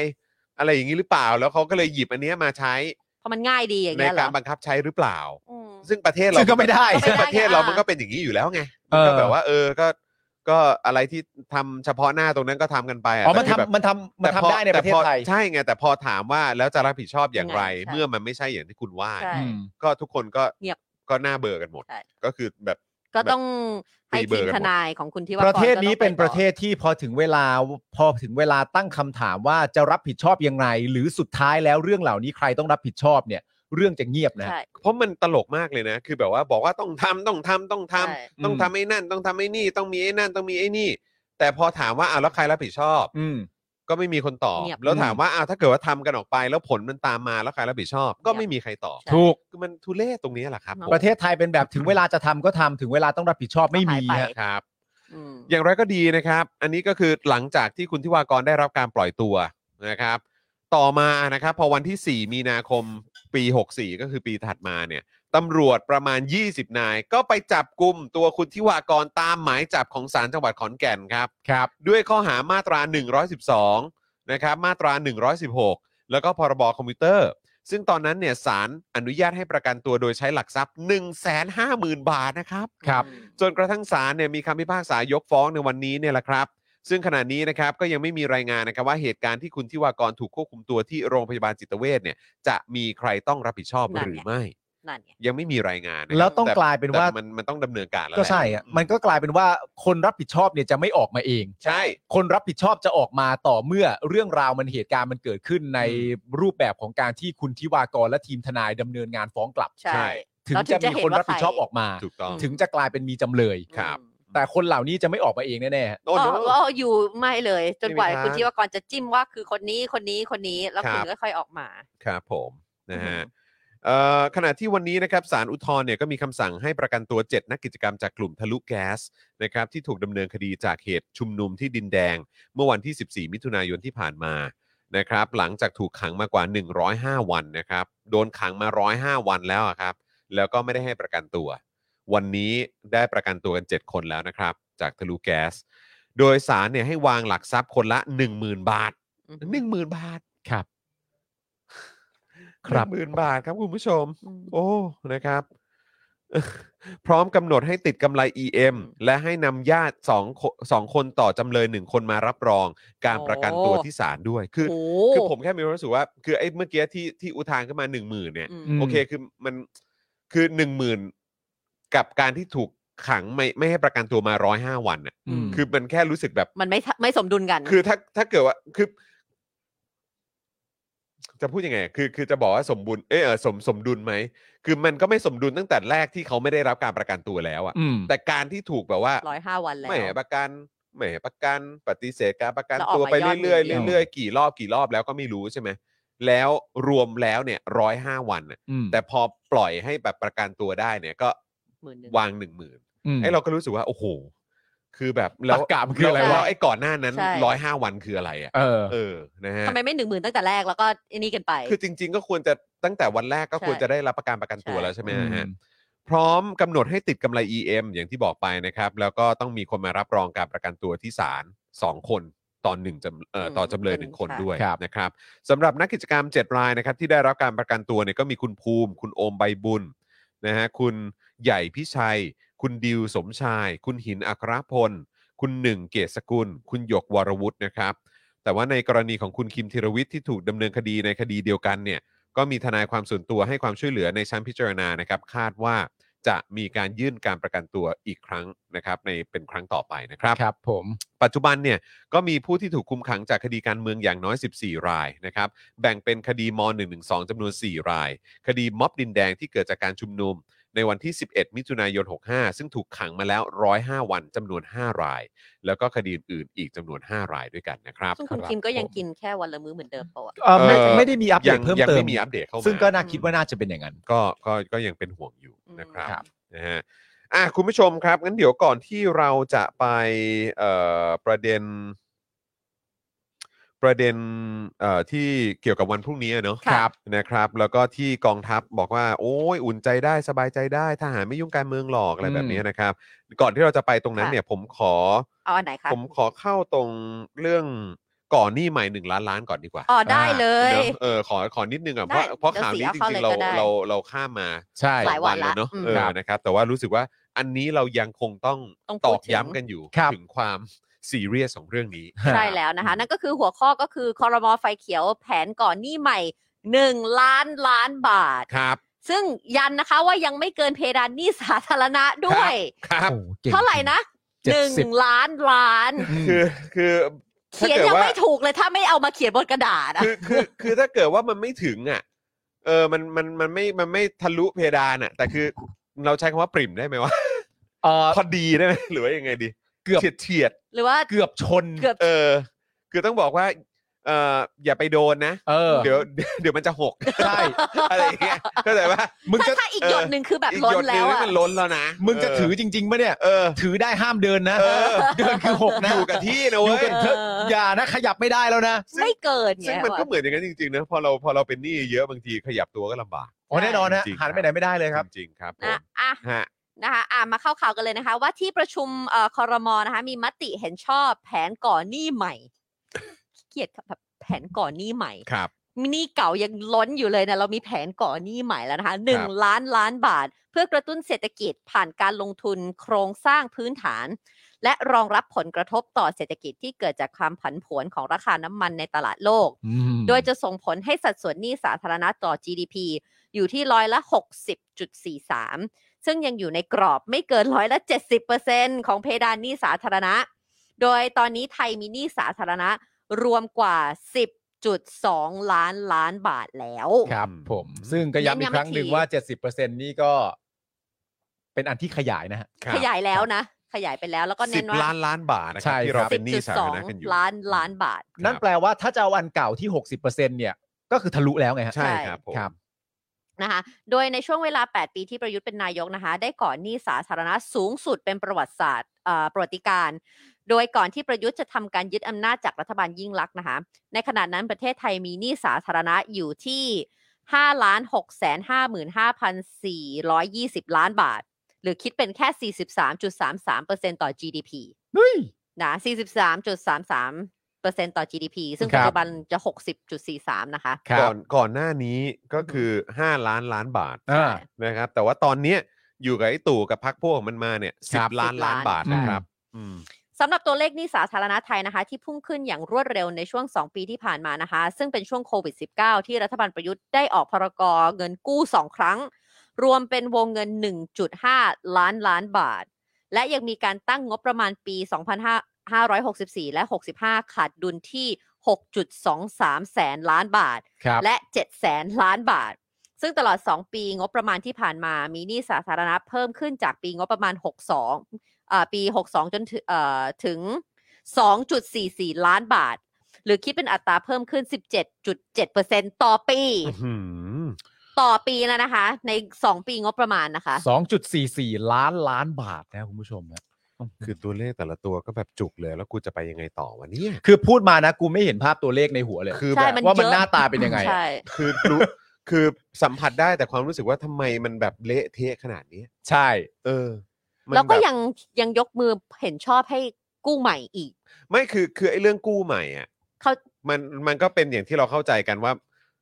ก็ในเมื่อสภาพคล่องมันก็ไม่ค่อยมี หรือว่าแบบเงิน แต่เรามัน ก็ โดยรัแบบฐาล บน้อย นี่ไง อยู่ก็ใช่ไงก็คือแบบว่าคิดว่าไอ้ประเด็นที่เราแบบว่ามีปัญหากับการกู้เนี่ย ใช่ ก็คือก็เพราะว่าไอ้ไอ้รัฐบาล อืม พวกเนี้ยแหละที่มันกู้ เพราะเราก็รู้อยู่แล้วว่าต่อให้เป็นรัฐบาลใหม่มาแล้วเปลี่ยนขั้วจากฝ่ายค้านไปเป็นฝ่ายประชาเอ่อจากฝ่ายค้านณตอนเนี้ยกลายเป็นรัฐบาลเนี่ยไม่ว่าจะเป็นพักอะไรก็ตามเนี่ย ก็มีแนวโน้มสูงมาก ต้องกู้ ที่รัฐบาลใหม่ก็ต้องกู้ ใช่อันนั้น เพราะฉะนั้น เราเข้าใจ ไอ้กู้เนี่ย อืม เออรู้ อืม ว่ากู้ แต่กู้ภายใต้รัฐบาลเนี้ยที่พาหนี่มาถึงตรงนี้เนี่ย ใช่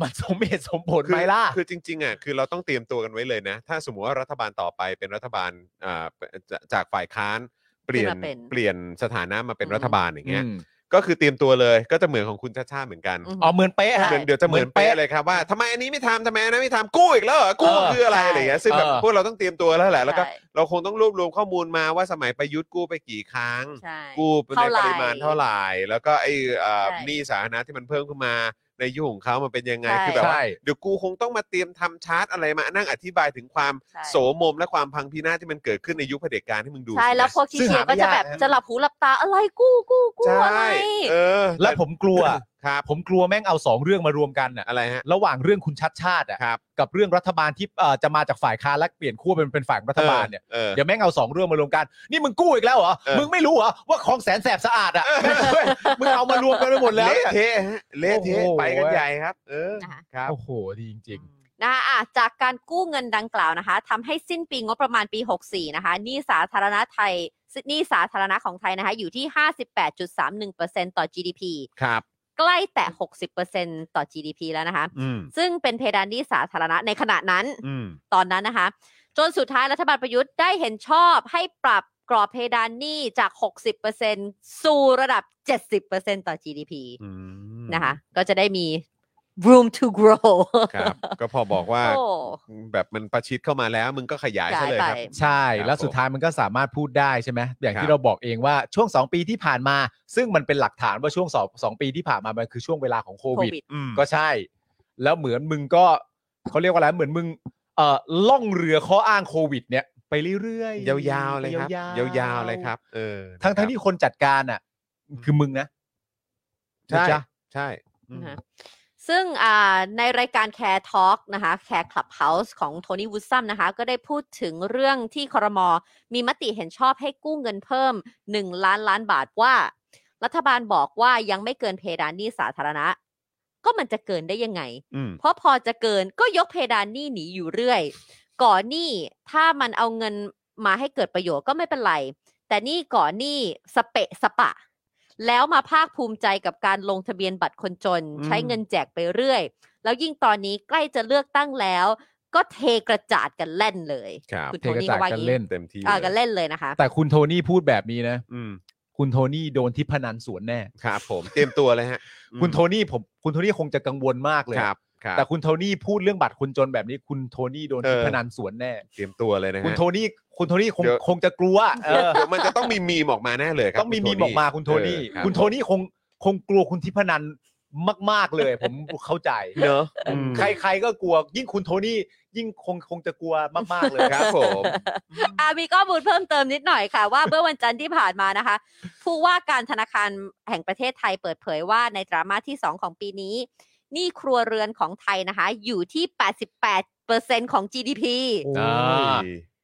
โดยช่วง 10 ปีที่ผ่านมาหนี่ครัวเรือนเพิ่มสูงขึ้นจากปี 53 ที่หนี่ครัวเรือนอยู่ที่ 60%ของ อืม GDP ครับ แต่ผ่านมา 10 ปีนะคะหนี่ครัวเรือนเพิ่มขึ้น 80%ของ GDP อันนี้คือมึงอย่าโทษโควิด ใช่ มึงไม่ต้อง น่า โทษ กลั โคว วิด มาก มึงไม่ต้องโทษโควิด ใช่ มึงโทษพวกมึงเลย ใช่ ที่ เอ่อ รัฐบาล เอ่อเพิ่มขึ้น 80%ของ GDP ในปี 62 นะคะ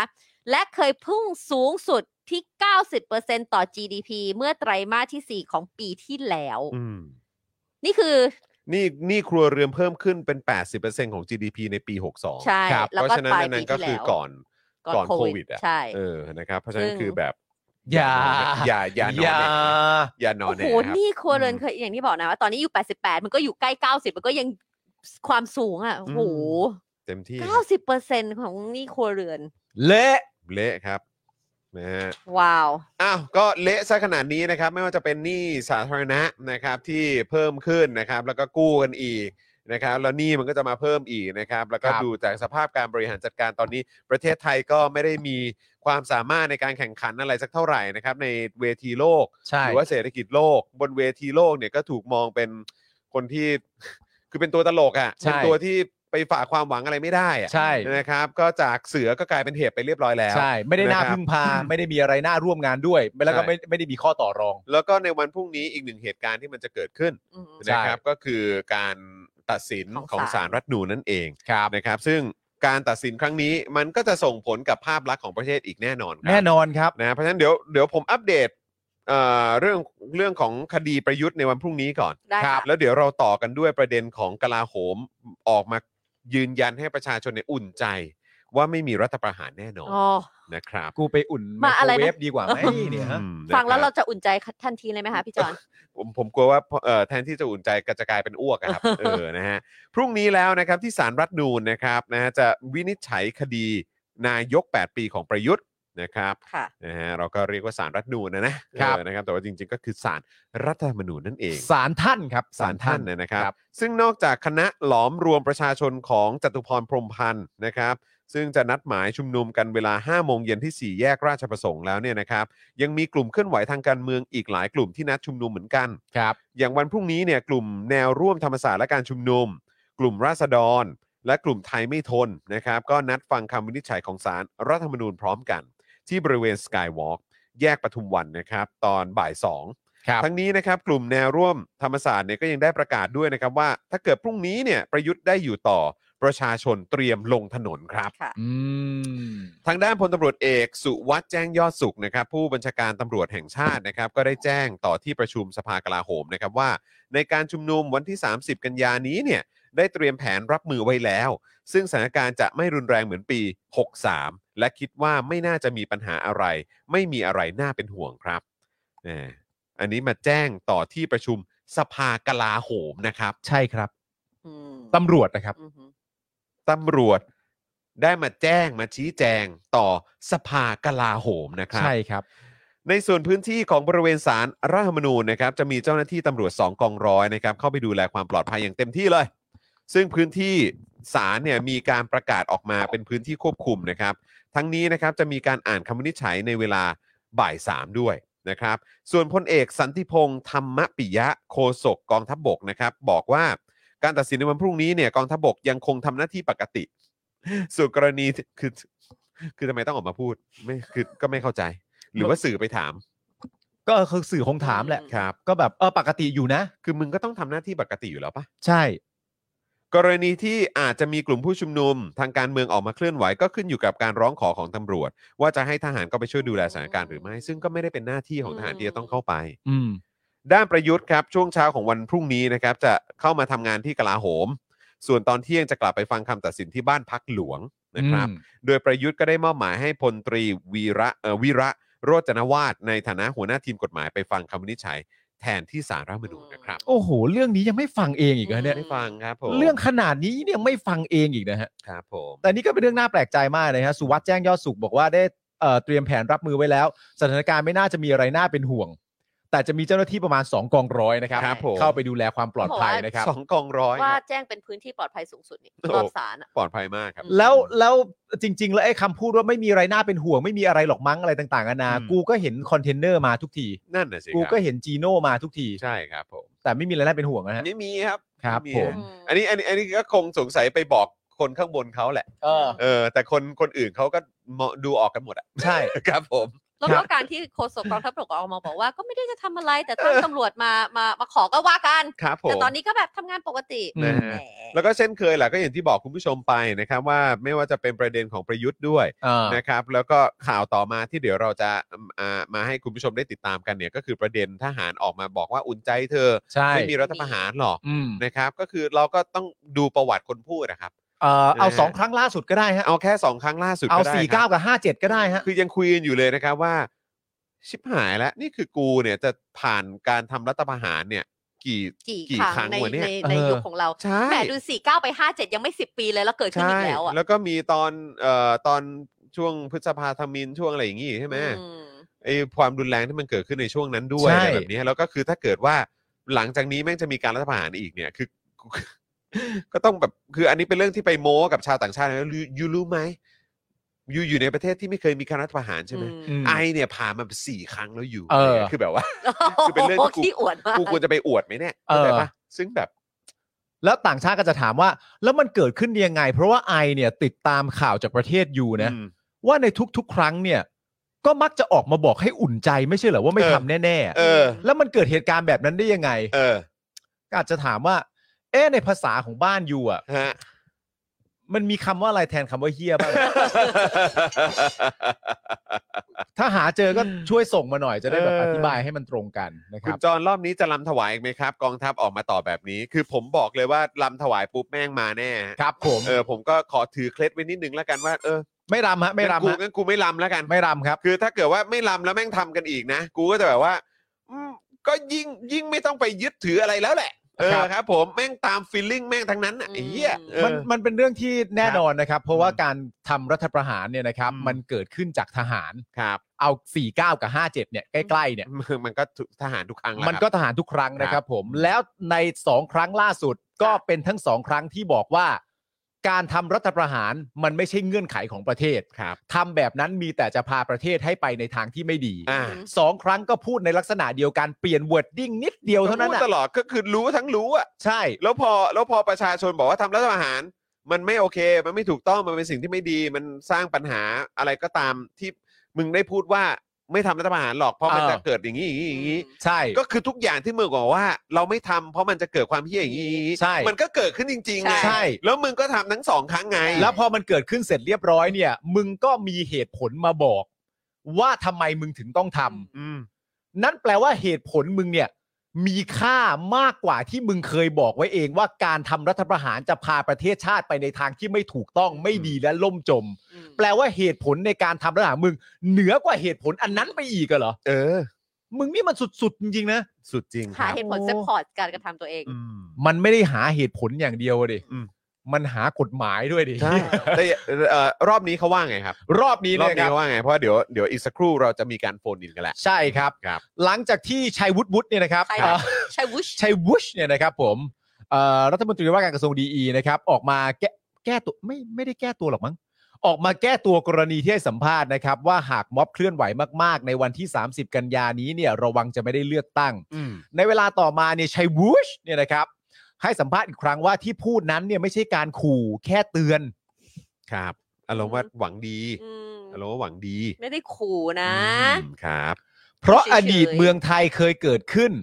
อืม ขณะนี้กฎหมายเลือกตั้งก็ยังไม่เสร็จ หากมีม็อบมีปฏิวัติ ก็จะไม่ได้เลือกตั้งอีกยาว แต่เรื่องนี้เนี่ยขอบอกว่าการปฏิวัติไม่ได้เกิดจากสามปอ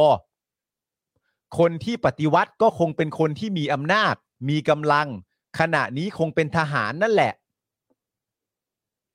เออ ครับ ชัยวุฒิครับ ครับ มีอะไรใหม่บ้างไหมฮะ ครับ อืม ก็ มีอะไรใหม่ๆบ้างไหม ก็ ฮะ รู้สึกว่าก็เหมือนพูดไปเรื่อยฮะอืม ชัยวุฒิพูด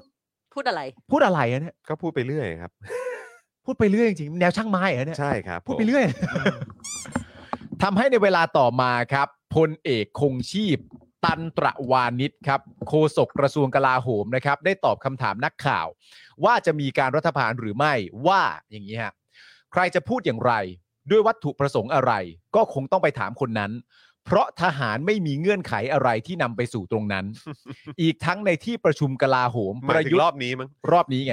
ประยุทธ์ก็ไม่ได้พูดถึงเรื่องนี้ ครับ แหม ครับผม ต้องบอกด้วยเหรอ ต้องต้องไปถามคนทำเอ่อครั้งล่าสุด ครั้งที่แล้ว ต้องบอกด้วยเหรอ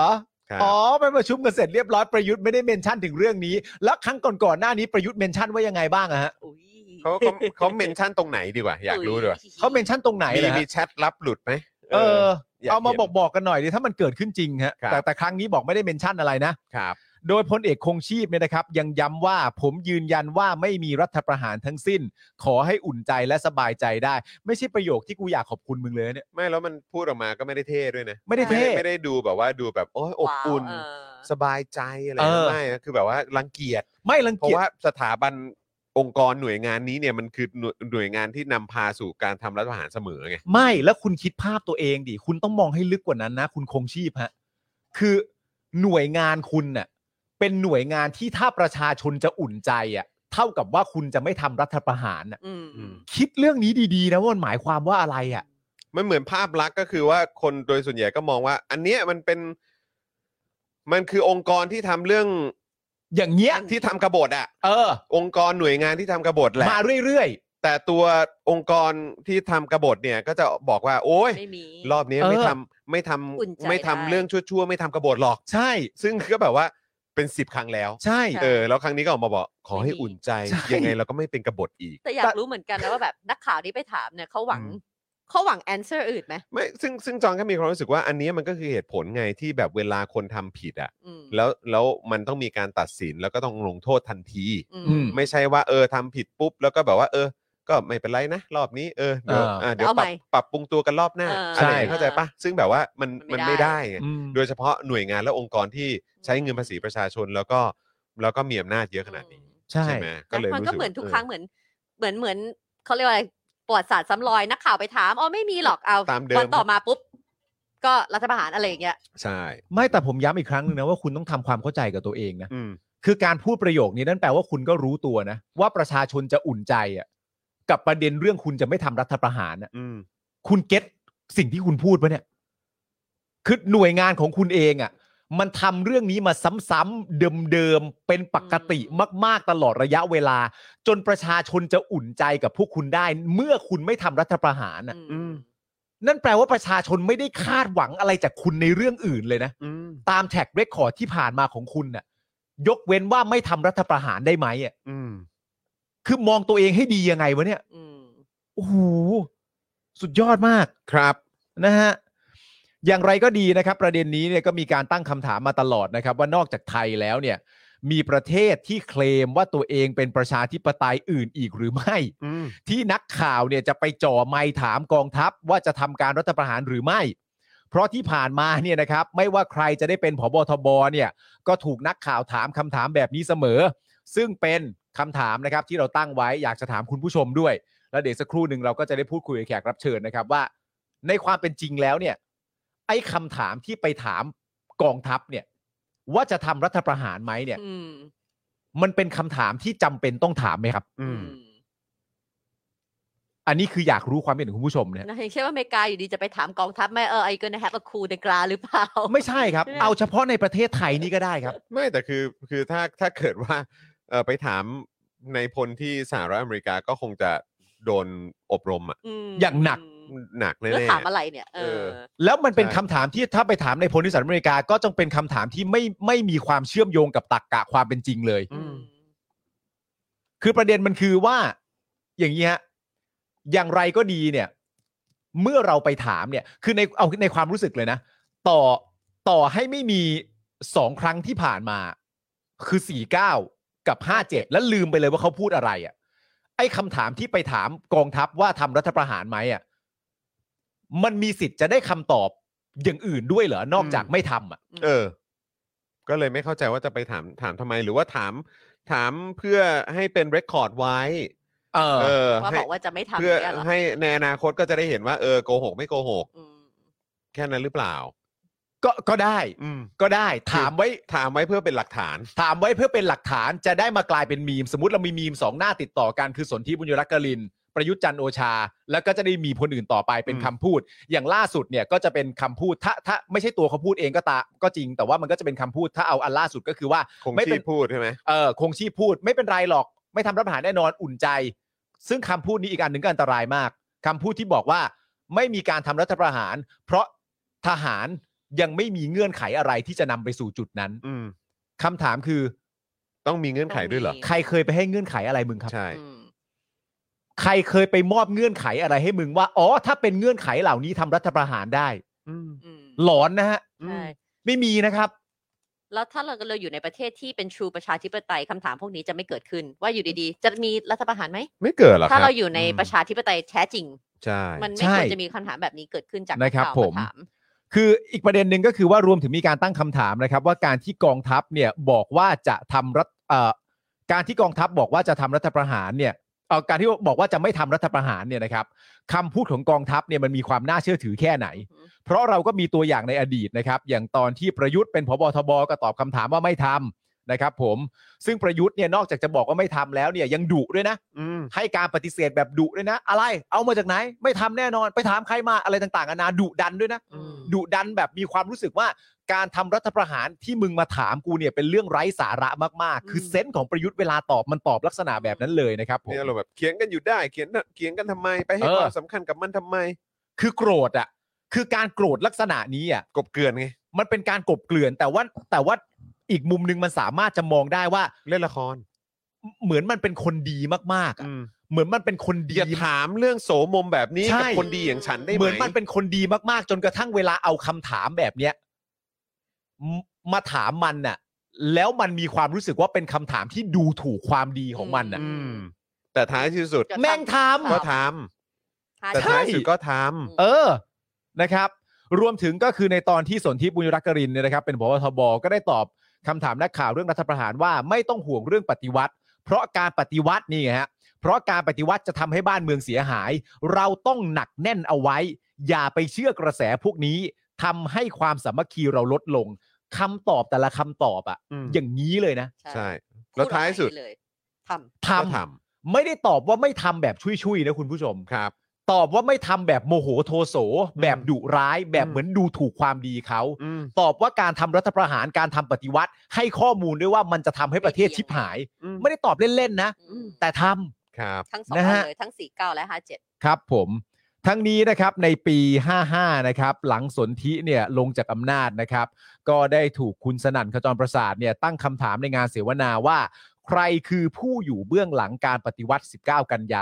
า 49 โดยสนธิตอบว่าคำถามบางประการตายแล้วก็ตอบไม่ได้ครับ อืม อันนี้เขาตอบจริง ครับ ๆนะครับ ผม ผม นะฮะ นะ แต่ว่าก็อย่างที่เรานำเสนอกันไปว่าเออ ลองไปดูบทสัมภาษณ์ของอาจารย์ธำรงศักดิ์ดู ครับ นะครับก็น่าสนใจดี ใช่ครับ นะฮะแล้วก็เดี๋ยวรอดูเจาะข่าวตื้นในวันพรุ่งนี้ก็ได้ เราก็คุยกันใน โอ้ ประเด็นนี้ด้วย โอเค นะครับอ่ะแต่ว่าตอนนี้ครับนะฮะแขกรับเชิญของเราน่าจะพร้อมแล้วนะครับ เดี๋ยวเราโทรหาท่านอาจารย์กันเลยดีกว่านะครับ อาจารย์เอ่อสุรชาติบำรุงสุขนั่นเองนะครับ ผมนะฮะก็เอ่อจริง ๆ เคยมีโอกาสได้พูดคุยกับอาจารย์มาแล้ว ครับ เข้าใจว่าน่าจะเป็นตอนหาเรื่องคุยนะ ครับ ค่ะ ผ เอ ม อ นะครับนะ แล้วก็วันนี้ก็ต้องขอรบกวนอาจารย์อีกรอบหนึ่งนะครับ มาคุยกันในประเด็นนี้กันหน่อย ครับ นะครับ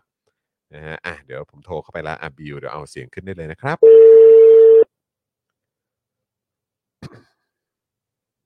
ครับ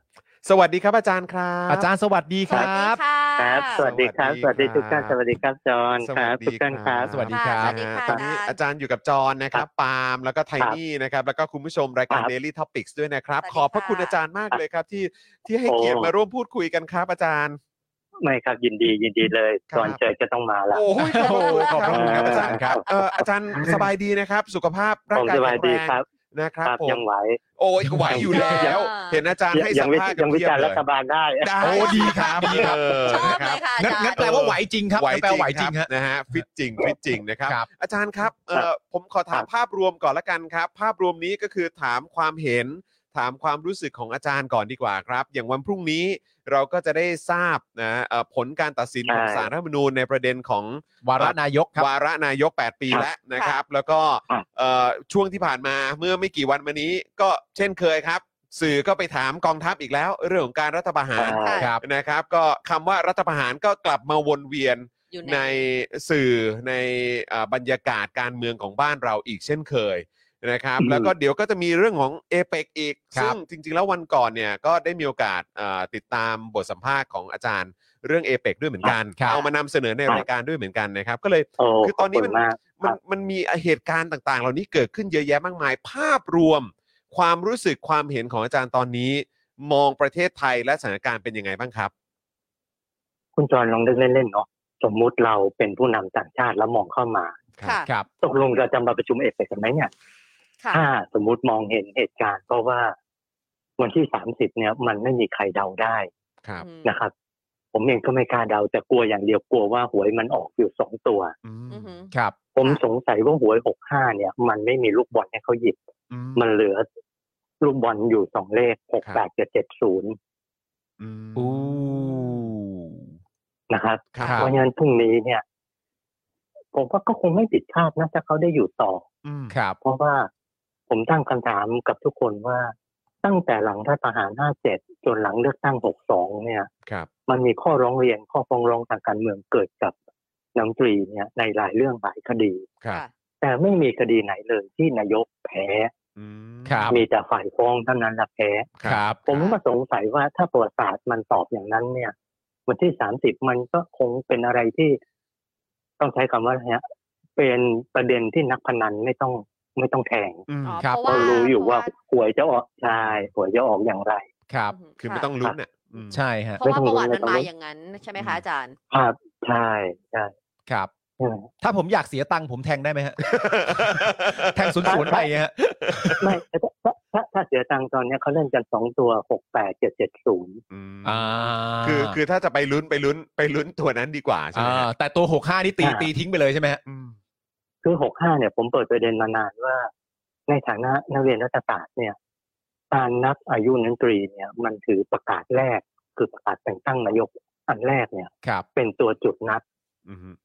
อาจจะพวกเรานะรัฐศาสตร์เนี่ยอาจจะตีความไม่ซับซ้อนเท่านักนิติศาสตร์เพราะนักนิติศาสตร์เนี่ยก็ตีความมากพอสมควรถ้าเราเห็น ครับ ค ข้ รั อบ ถกเถียงหรือบรรดาดีเบตทั้งหลาย ครับ ครับ แต่ทั้งหลายทั้งปวงเนี่ย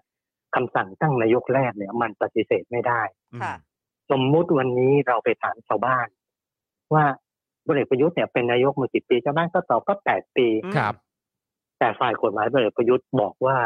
คำตอบอย่างนี้เนี่ย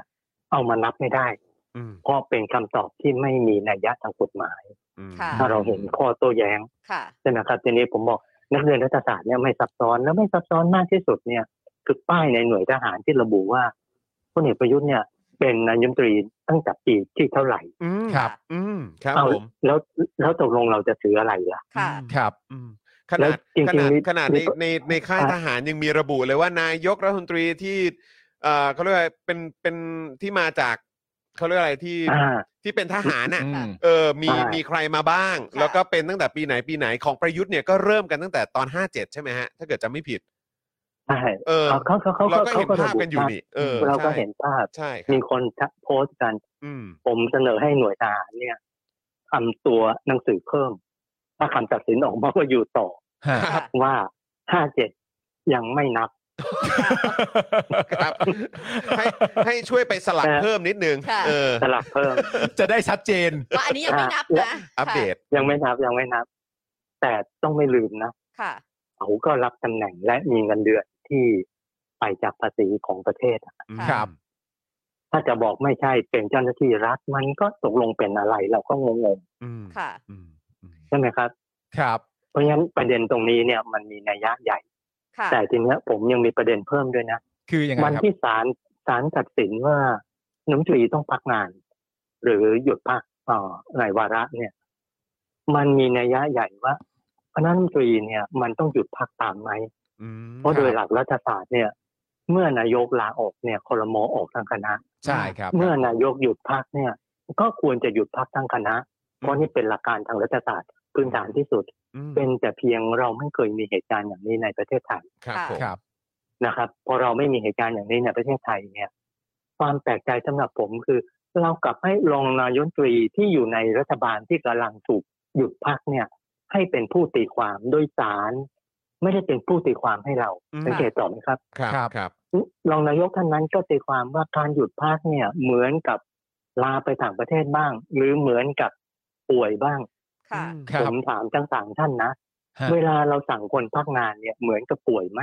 ไม่ หรือ ไม่ คน ไม่เหมือน ลา ครับ ไปต่างอืมไม่เหมือนเลย อืม หรือคนลาไปต่างประเทศแล้วก็บอกว่าเอ้าก็ให้ตีความนะใครที่ลาไปต่างประเทศให้ตีความว่าเหมือนกับหยุดพักงาน อืม ผมว่าก็ไม่ใช่ ค่ะ นั่น ครับ ไปต่างประเทศก็คือการลากิจ อืม ฮะ ในภาษาราชการ ครับ ใช่ไหมครับ ครับ การป่วยก็คือลาป่วย แต่ในทั้งสองกรณี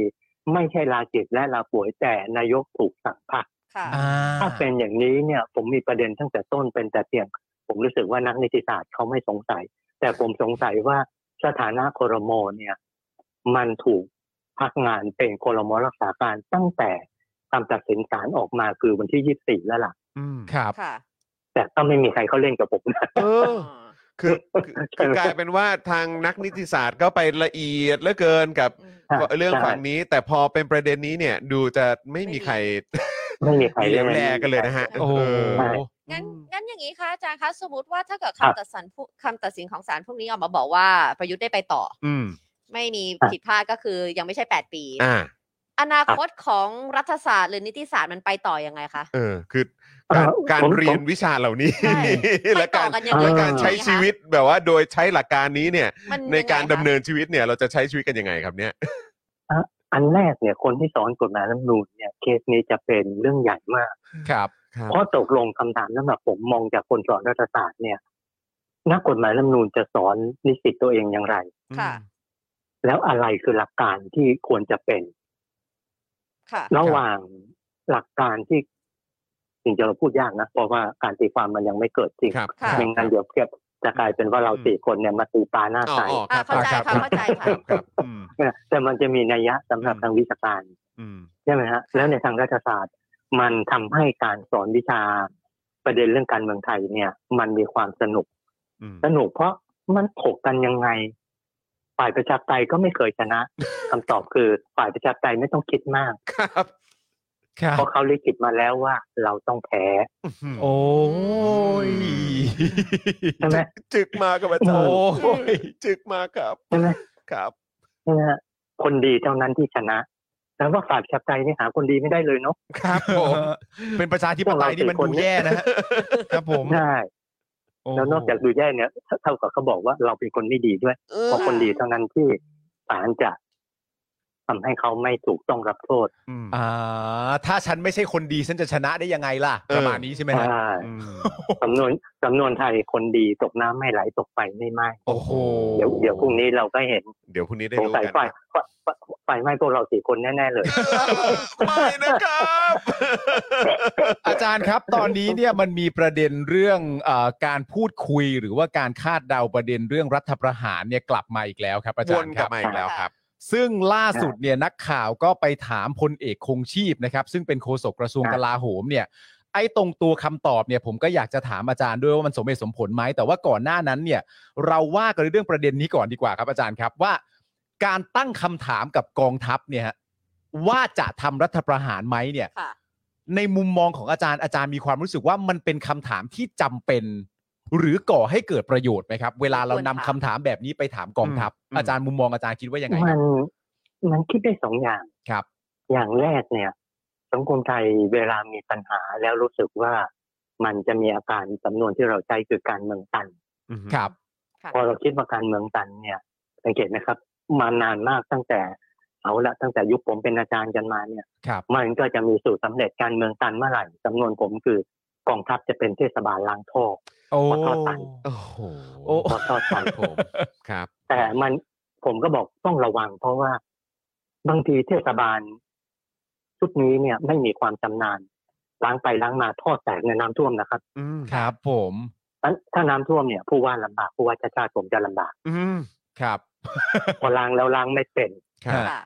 ก็ล้างไม่เป็นมาตั้งแต่หลังสี่เก้าและยังล้างไม่เป็นหนักที่สุดเนี่ย หลังห้าเจ็ด ครับ แล้วถ้าวันนี้จะอาสามาล้างอีกรอบเนี่ย ผมว่ารอบนี้เนี่ยท่อมันแตกทั่วประเทศ ครับ ใช่ไหมครับ แต่ในอีกมุมหนึ่งเนี่ย มันก็เหมือนกับถ้าจะใช้สำนวนไม่ดีก็ผีรัฐประหารเนี่ยมันหลอกหลอนสังคมไทยมานาน ครับ นะครับ จะจับลงหม้อถ่วงน้ำมันก็จับไม่อยู่สักทีหนึ่ง อืมอืม ผมอาจจะโตมากับคนรุ่นเก่านิดหนึ่ง ค ส รับ มมติย้อนกลับไปเนี่ย ปีนี้ครบรอบ 30 ปี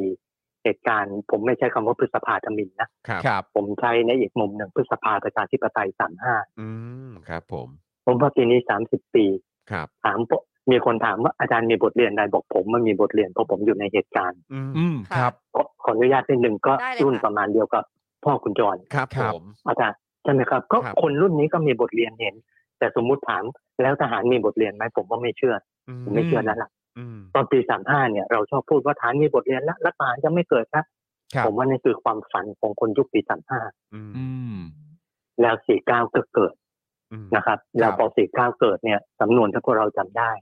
เพราะพอสี่เก้าเกิดเนี่ย พอปีห้าศูนย์ก็ต้องเปิดเลือกตั้งเพราะลังสถานการณ์ไม่อยู่ ครับ แล้วก็มาพร้อมกับจำนวนว่าเสียของ อืมอืมอืมอืม ครับ ครับครับ ผมคิดว่ามาถึงตรงนี้ไม่ใช่ข้อมูลปิดนะมี อืม ทีมทีมหนึ่ง อยู่คในรับ กองทัพ ครับ ทำหน้าที่อย่างเดียวว่า จะปิดช่องโหว่ไม่ให้เสียของยังไงในรัฐประหารข้างหน้า ม โอ้โหครับ แล้วผลที่ตามมาก็คือรัฐประหารปี 57 ครับ โอ้โห สังเกตไหมครับ ครับ รัฐประหารปี 57 เนี่ยเขาปิดช่องโหว่หลายอย่าง ครับ ค่ะ เอากฎหมายมาปิดช่องโหว่เอาอะไรปิดช่องโหว่หมด ครับ อืม ใช่ไหมครับ รัฐธรรมนูญปี จ ห น ก กระ ศู ทั่ น ง ย์นี้ใช่ไหมฮะ อืม ใช่รัฐธรรมนูลปี 60 ก็ปิดช่องโหว่ ครับ ก็คนร่างร่างมากี่รอบแล้วล่ะ ล่างจนรู้แล้ว ใช่ ว่าว่ามีรั่วตรงไหนบ้าง ใช่ อืม ปิดได้หมด ครับผม ปิดได้หมดใช่ใช่ จนมีการตั้งคำถามว่านี่ร่างหรืออุดฮะ เขาไม่ได้ร่างรัฐธรรมนูล ครับ ครับ เขาเขียนกฎหมายเพื่อให้เขาชนะ อืม ค่ะ โอ้ ผมไม่เรียกสิ่งนี้ว่ารัฐธรรมนูล ครับ โอ้ครับผม โอ้ อาจารย์ ค่ะ ใช่ไหมฮะคำพูดของฝ่ายการเมืองเนี่ยตอบชัดว่าเขาร่างรัฐธรรมนูลเพื่อเรา อืม ค่ะ โอ้ครับผม ใช่ไหมครับ อืม ไม่ต้องอ้างชื่อกันละกัน อืม ฮะ ค่ะ นะครับ ผมว่าคำพูดอันนั้นเนี่ยตอบชัดผมว่าถ้าเป็นอย่างนี้นี่ไม่ใช่กติกาสากลที่เราเรียกว่ารัฐธรรมนูญ อืม ครับ นะครับ เพราะงั้นผลที่เกิดในการเลือกตั้งปี 62 เนี่ยคำถามใหญ่ว่าโดยหลักการของรัฐศาสตร์เนี่ยการเลือกตั้งที่ดีมันต้อง free and fair election ครับ แต่ว่าเสรีและเป็นธรรม ครับ ในไทยเนี่ยเขาอาจจะยอมรับว่าเป็นการเลือกตั้งที่เสรีแต่ไม่เป็นธรรม ครับ นะครับ ผมใจสำนวนว่า free but unfair election ครับ ค่ะ ครับ นะครับเพราะฉะนั้นผลที่เกิดตามมาเนี่ย เราได้รัฐบาลที่มาจากการเลือกตั้งอีกแบบหนึ่ง ไม่ใช่การเลือกตั้งในภาวะปกติ เพราะรัฐธรรมนูญไม่ได้เกิดแบบปกติ ใช่ฮะ ค่ะ คณะรัฐประหารเขียนรัฐธรรมนูญเพื่อให้เราเลือกตั้ง อืม แต่ในอีกมุมหนึ่ง คณะรัฐประหารเขียนรัฐธรรมนูญเพื่อให้เขาตนเพื่อให้พวกเขาเองเนี่ยได้อยู่ในอำนาจต่อ อืม ค่ะ ครับ ก็คือเราเห็นนายรัฐมนตรีที่เป็นทหาร แล้วเราก็เห็นผมสำนวนผมนายรัฐมนตรีที่เป็นทหารในเครื่องแบบ แล้วก็เปลี่ยนมาเป็นนายรัฐมนตรีที่เป็นทหารนอกเครื่องแบบหลังปี ครั ค่ะ บผโอ้ม ครับผม แปลงร่างมาเลย 62 ผมก็แต่งร่าง ครับ ผมเรียกรัฐบาลทหารแปลงกาย อืม ครับ อืมครับผม อันนี้เราเรียกว่า หอใช้ เป็น สำนวน เป็นแบบคล้าย ๆ เป็นวิวัฒนาการไหมฮะ อู้อย่าไปอย่างนั้นเลยโอ้ย ถ้าวิวัฒนาการจะดูเป็นบวกไปหน่อยใช่ไหม ใช่ เออครับ ผมแต่อันนี้ดูเป็นเรื่องที่ไม่ค่อยดีเท่าไหร่นะฮะ ฮะ อืม ผมเรียกแบบชื่อหนังเนาะ ครับ หรือ transformer ทางฟอร์เมอร์ครับ ค่ะ ผมอืม ค่ะ ใช่ไหม ว่าอาจารย์ให้ มันคือ ค่ามันเป็นรถยนต์เลย ไม่ไม่เพราะเพราะเพราะเขาเคยเปรียบเทียบจำได้ไหมครับ อ่ะ เขา ว่า เปรียบเทียบเพราะเขาเป็นรถยนต์ อ่ะโอ้ อ๋อ จริงด้วยครับอาจารย์ อ๋อที่บอกดีไม่ดียังไงก็ช่วยกันเข็นใช่ไหมฮะ ด้วยแรงแขน ครับ ผมก็เปรียบเทียบว่าเป็นรัฐยานยนต์ แต่ผมบอกถ้าเป็นรัฐยานยนต์เนี่ย ขอรถยนต์ที่เครื่องดีและคนขับเก่ง อืม ครับ อืม ผมไม่อยากลงมาเข็น แบบ รถ นี้ ที่ไม่มีเครื่อง แล้วมีคนขับที่ไม่เก่ง ค่ะ ครับ เราจะเข็นรถที่ไม่มีเครื่องแล้วให้รถสตาร์ทติดเนี่ยเป็นไปไม่ได้ อืม ค่ะ หรือรถที่เครื่องมันน็อกไปแล้ว เข็นให้ตาย พวกเราที่ขับรถหรือท่านผู้ฟังที่ ฟังกันอยู่ อืม เครื่องรถที่นกเนี่ยเข็นให้ตายก็ไม่ติดแล้วครับ อืม ค่ะ อืมไปแล้ว เครื่องมันไปแล้วอ่ะ อืม ครับ ครับ ใช่ไหมครับ ผมจึงสงสัยว่าตัวรถยนต์ที่มันเคยขับเคลื่อน หรือตัวเอนจินที่มันเคยขับเคลื่อนประเทศไทยเนี่ย มันนอกไปไม่รู้กี่รอบ อืม แล้วมันมานอกใหญ่ที่ทุกคนรู้สึกคือ มันมานอกกับภาวะโควิด ครับ ครับ ใช่ไหมครับ แล้วมานอกซ้ำอีกรอบกับเงื่อนไขสถานการณ์สงครามยูเครน อืม ค่ะ ใช่ ครับ ครับ คือนอก ใช่ไหจากมค ร รับ ถจะไม่ดีคนขับไม่ดีไม่มีล้อไม่มี ยั อะ ง ไร มีส แล้ ถาน ว การณ์จากข้างนอกที่มัน ใช่ มากระทบอีก ล้อหลุดหมดแล้วเข็นอะไรมันก็ เออ จมอยู่อย่างนั้นแล้วล่ะ สภาพแวดล้อมก็พังอีก ค่ะ อืม ครับ ครับผม อ่าแล้วเรายังให้เขียนภายใต้ยุทธศาสตร์ 20 ปี โอ้โห ใช่ไหมครับ พออาจารย์หยิบมาแต่ละห แต่ละ ยิบมาแต่ละ ดอก โอ้โหแต่ละดอกใช่ครับ แต่ละดอก ต้องใช้ว่าแต่ละดอกครับ โอ้โห ไม่ถ้าถ้าถ้าพวกเราดูคลิปที่เขาโฆษณาเอเปกเนี่ย ครับ ผมตกใจ ค่ะ อันแรกเนี่ย เขาเอาเพลงผู้ใหญ่ลี เพลงผู้ใหญ่ลีเนี่ยผมยังเด็กเป็นเพลงที่ออกยุคจำพลสฤษดิ์นะครับ อ่าครับ ครับ ผม ผมถามเล่นๆ เอาเพลงผู้ใหญ่ลีมาส่งสัญญาณกับเอเปกเอเปกเนี่ย 2022 จะส่งสัญญาณด้วยเพลงผู้ใหญ่ลี สมมุติผมคิดแบบคนคิดมากนะ ขอเป็นนักเรียนรัฐศาสตร์ที่คิดมาก ครับ เขากำลังบอกว่าจะพาเราย้อนยุคกลับสู่ยุคจอมพลสฤษดิ์หรือเปล่า ไปอยู่ยุคนั้น อืม ใช่ไหมเนี่ย โอ้โหนี่เปิดตัวมาก็เป็นซาวด์แทร็กเลย เออ ว้า ว้าว วค่ะ อ่าฮะ เห็นภาพเลยเข้าใจเลย อืมใช่คและรับ หรืออีก แมชชีน คลิปหนึ่งเนี่ยเขาพูดถึงยุทธศาสตร์ 20 ปี ครับ เอาละผมเนี่ย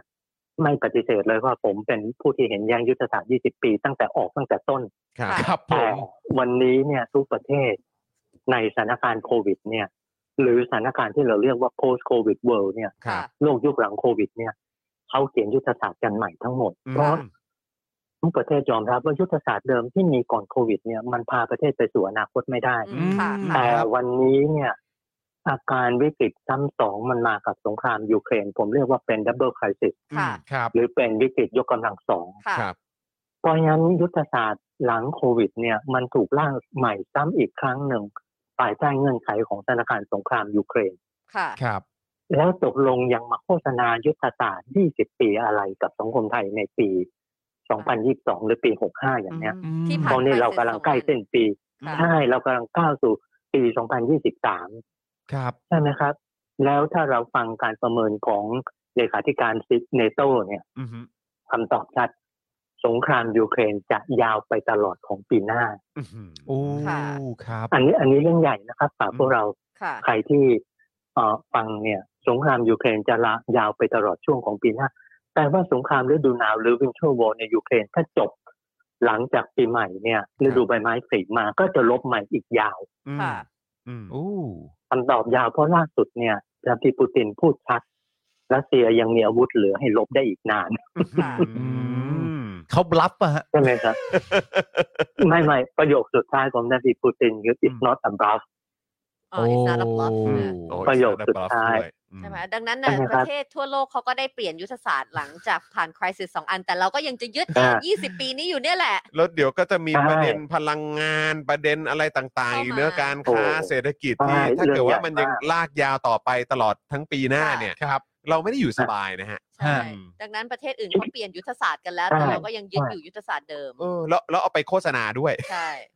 ใช่แล้วคิดเรื่องเล็กๆนะครับยุทธศาสตร์ 20 ปี ซึ่งเราก็รู้ตั้งแต่ต้นอ่ะ มันไม่เป็นยุทธศาส ตร์ ค่ะ แต่วันนี้เนี่ย คิดมุมเล็กที่สุด อาจจะพวกเราสามคน หรือท่านผู้ฟังอีกส่วนหนึ่งอาจจะรู้สึกไม่เกี่ยว อืม สงครามยูเครนเนี่ยมันส่งผลกระทบใหญ่มากกับปัญหาเรื่องปุ๋ย อ่า ครับ ครับผม พวกเราที่อาศัยเป็นชนชั้นกลางในเมืองเนี่ยปุ๋ยเนี่ยเอามาไว้ใส่ดอกไม้ ครับ ที่บ้านหวังจะดูดอกไม้ดอกงาม ครับ อืม ๆแต่สำหรับพี่น้องเกษตรกรในหลายประเทศ โอ้โหสำคัญ รวมทั้งในบ้านเราเนี่ย มัน ปุ๋ คื ย อ เรื่ ชี ง วิต ใหญ่ เขาเลยฮะ ค่ะ อืม มันคือใช่มันคือชีวิต แต่ว่าปีหน้าเนี่ยเงื่อนไขเกษตรกับปัญหาปุ๋ยจากสงครามยูเครนอย่าคิดเป็นเรื่องเล็ก ค่ะ ครับ เพราะวันนี้พวกไนโตรเจนพวกอะไรที่ต้องใช้ทำปุ๋ยเนี่ย ไม่น่าเชื่อมันผูกโยงกับรัสเซียแล้วก็กับยูเครน กับสงคราม อืม วิกฤตอาหาร ค่ะ ใช่ วิกฤตอาหารก็เรื่องใหญ่วันนี้เราโชคดีอย่างเดียวนะครับ สังคมไทยสังคมพวกเราในเจตเฉียงใต้เนี่ย ผมเรียกเป็นสังคมข้าวเจ้า อืม ฮะ ถ้าพวกเราเป็นสังคมข้าวเสรีข้าวสาลีแบบตอนออกกลางที่ต้องใช้ขนมปังหรือทานขนมปัง อ่าค่ะ ตอนเช้าเนี่ย เราจะโหดร้ายมากคืออ อืม ค่ะ ราคาข้าวสาลีมันขึ้น ครับ ค่ะ นะครับเมื่อกี้ต้องขอโทษติดคำว่าเสรี อ๋อ จะพูดสัง คมเสรีสังคมข้าว ครับ สังคมข้าวสาลี อืม ใครที่เห็นราคาขนมปังในตุรกีในอียิปต์ในหลายประเทศในตอนออกกลางเนี่ย เป็นเรื่องใหญ่มาก อืม ค่ะ และต้องไม่ลืมนะครับอาหรับสปริงหนึ่งในจุดเริ่มต้นของอาหรับสปริงถ้าไม่พูดถึงการเผาตัวที่เหตุการณ์ในตุนิเซียในปีปลายปี 2010 เนี่ย ครับ จุดเริ่มต้นของอาหรับสปริงในอียิปต์เกิดจากราคาขนมปังตอนเช้าที่ขึ้น อืม ค่ะ อืม แล้วคนรู้สึกว่า ปท้องเนี่ยแหละ ใช่ อืม ใช่คนรู้สึกด้วยเรื่องง่าย ค่ะ ๆ ระบอกทหารไม่ตอบโจทย์สำหรับชีวิตพวกเขาแล้ว อืม ครับ ค่ะ เพราะเพียงแค่ราคาขนมปังยังคุมไม่ได้เลย อืม แล้วคนลำบาก อืมซึ่งเป็นอาหารพื้น ใช่ไหมครั ฐาน บ ที่สุด อา ที่ประชาชนจะต้องอาหารพื้นฐานได้ใช่ ได้รับ ครั ข บ นมปัง วันนี้วันนี้ถ้าใครฟังรายการพวกเราสี่คนเนี่ย ครับ ลองถามใครที่ชอบทำขนมปัง แล้วซื้อแป้งข้าวสาลีทำขนมปังก็ขึ้น ม อ๋อขึ้นค่ะ ไอ้ ทำขนม ช่วงนี้ได้รับผลกระทบเนอะ ใช่ ครับอืม ส่วนราคาขนมพวกอะไรพวกพาสทรีทั้งหลาย ไม่ เนี่ย ใช่ค่ะ ขึ้น ของทำขนมขึ้นราคาทั้งนั้นค่ะ ใช่ข้อดีมีอย่างเดียวครับทำให้เราลดน้ำตาลเพราะเราจะทานน้อยลง เราไป น้ำน้ เรา อย เราก็ไปควบคุมการกินของเราเองก็ได้ นะ ไม่ต้อง ใช่ใช่แต่มันส่งสัญญาณใหญ่ไปที่ยูเอ็น ครับ ค่ะ ครับ ปีที่ผ่านมายูเอ็นเปลี่ยนวลีที่ใช้เรียกสถานการณ์โลกสองคำ ค่ะ พวกเราโตแล้วดูข่าวต่างประเทศจะได้จริงถ้าคุณเกิดกับคำว่า climate change ครับ 2022 UN ไม่ใช้คำว่า climate change เปลี่ยนเป็น climate crisis โอ้ โอ้ ได้ ในเปลี่ยน มันจาก change เป็น crisis แล้ววิกฤต มัน อืม เป็นวิกฤตมันสำทับบนเงื่อนไขสงคราม ครับ แต่อีกเรื่องหนึ่งใกล้ตัวคนทั่วโลกนะครับ UN เปลี่ยนคำว่า food security เป็น food crisis โอ้ย เหรอคะ ปี 2022 เปลี่ยนเปลี่ยนฮะวันนี้พวกคนทำงานความมั่นคงอย่างพวกผมเวลาเขียนเนี่ย ผมจะเตือนว่า 2022 เนี่ยสถานการณ์ UN พวกนี้เป็นเรื่องใหญ่นะ อืม ค่ะ วันนี้ ครับ climate crisis เนี่ยผมว่าเราเห็นชัด ค่ะ บ้านเราก็ใช่ อืม แต่ food crisis เนี่ยบนเงื่อนไขที่เรายังเป็นสังคมข้าวเจ้า อืม ก็ยังพอไหวล่ะ ครับ หมายถึงว่า แต่ เราจะยังไม่ค่อย สังคมเข้าใจ เห็นผลเหมือนกับชาวตะวันตก ใช่ ใช่ไหมคะ ใช่หรือกับกับตอนออกกลาง ค่ะ ครับ อืม ตอนออกกลางก็หนักนะครับ ค่ะ ครับ ตอนออกกลางเองก็หนักนะครับ เพราะฉะนั้นสถานการณ์โลกในปี 2023 หรือปี 66 เนี่ย ผมว่าเป็นเรื่องใหญ่ ครับ ไม่ต้องถามเลยว่ายุทธศาสตร์ 20 ปีที่เอามาโฆษณาให้เราเนี่ย มัน ครับ ยังเวิร์กกับสถานการณ์ปีปีหน้าไหมปี 2023ไหม ครับ ผมเนี่ยเรียกร้องอย่างเดียวยุทธศาสตร์ฉบับนี้เลิกเถอะ ครับ ไป ยก ถ้า เลิก ส สั ม ก มุติ ทีอืม ยกเลิก ยกเลิกสักที ฮะ นะครับ เพราะถ้ารัฐบาลสับไตยมาเนี่ย สิ่งหนึ่งที่ต้องฟื้นคือฟื้นประเทศไทย ครับ ครับ แล้วคำตอบชัดยุทธศาสตร์ชุดฉบับนี้ ยุทธศาสตร์ชุดนี้ไม่ใช่สิ่งที่จะเป็นเครื่องมือในการฟื้นประเทศไทย ค่ะ ประเทศไทยต้องมียุทธศาสตร์ไหมต้องมี อืม แต่ไม่ใช่ยุทธศาสตร์ที่คณะรัฐประหารปีห้าเจ็ด ค่ะ ร่างให้เรา ครับ ค่ะ เอ่อตัวปัญหาที่อาจารย์กล่าวมาครับ ซึ่งที่ทางอย่างที่บอก UN ก็บอกแล้วไม่ว่าจะเป็นเอ่อเอ่อ climate crisis หรือว่า food crisis เนี่ยเอ่อประเทศเราสามารถฝ่าฟันเรื่องเหล่านี้ไปได้กับนายกรัฐมนตรีที่ชื่อประยุทธ์ไหมฮะ ถ้ารถมันวิ่งหรือเครื่อง เออ ไม่ อาจารย์ ซึ่งอยู่นาน แบบ ซึ่งอยู่ ปา นา ล์ม น ปาล์มถามจริงเหรอ ไม่อาจารย์อาจารย์อาจารย์ไม่ต้องตอบก็ได้ผมถามแก้เครียดเฉยๆผมผมคิดว่าโอ้โหเมื่อภาวะที่อาจารย์เล่าเมื่อกี้นี้มันก็หนักพอสมคว คื ร อคือคือเอางี้แล้วกันไม่ต้องเป็นประยุทธ์จันทร์โอชาก็ได้เราเรามองถึงประเด็นที่เราอ่ะ ก็กังวลแล้วก็เลยถามอาจารย์นี่แหละ ก็ ครับ คือเรื่องของการรัฐประหาร อ่า ก็คือ อ่ะ ปีเอ่อตอนนี้ UN หรือว่าจะใช้คำว่าอะไรแบบคล้ายๆเอ่อ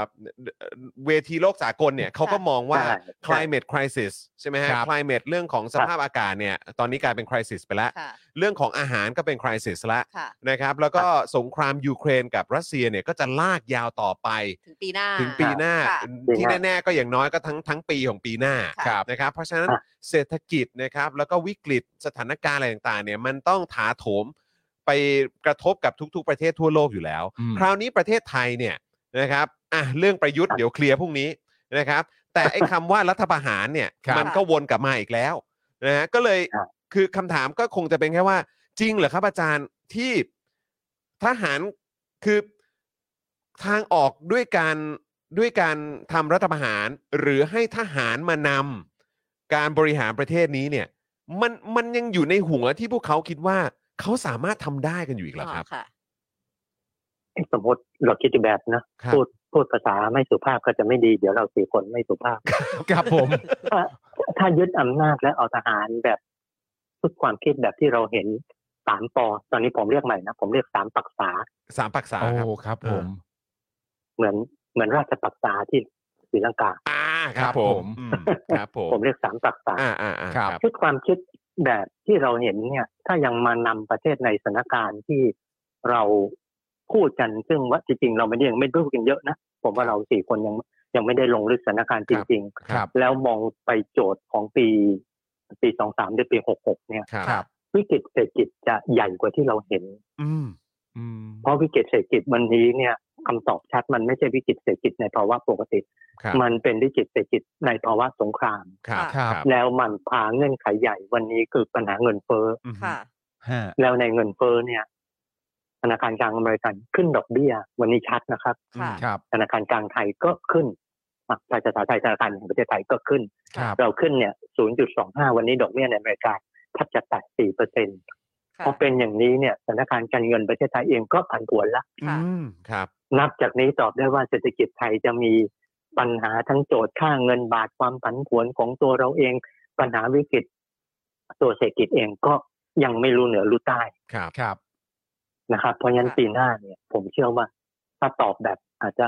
ไม่รู้มองโลกแง่ร้ายมันนะผมว่า ค ผ รับ มว่าน่าจะหนักขึ้น อืม ค่ะ ฮะ อืม น่าจะหนักขึ้นผมไม่เชื่อคำอันหนึ่งคือสมัยก่อนออกสื่อเวลาพูดเรื่องนี้จะถามว่าเผาจริงหรือยังอาจารย์ ผมก็จะตอบว่าเศรษฐกิจไทยเนี่ยเผาจริงจนไม่เหลืออัฐิให้เผาแล้ว ค่ะ ครับ ไม่เหลือไม่เหลืออะไรจะให้เผา ไม่เหลือแล้วไม่เหลือครับ ม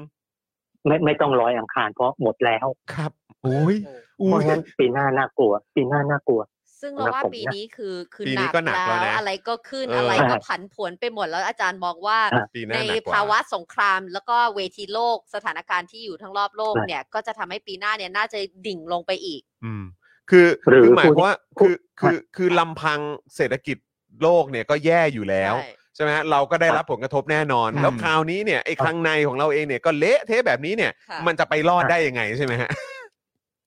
เพราะฉะนั้นปีหน้าเนี่ยความน่ากลัวคือ ถ้าถามว่าปีนี้เศรษฐกิจไทยแตะตกจนแตะถึงพื้นหรือยัง เพราะโดยทฤษฎีเราเชื่อว่าถ้าเศรษฐกิจตกและแตะถึงพื้นเนี่ย มันก็จะขยับขึ้นโดยตัวของมันเอ อ่าง อ่า ค่ะ ครับผม แต่สมมุติสมมุติว่าตกแล้วมันแตะถึงพื้นแต่เกิดมันลาก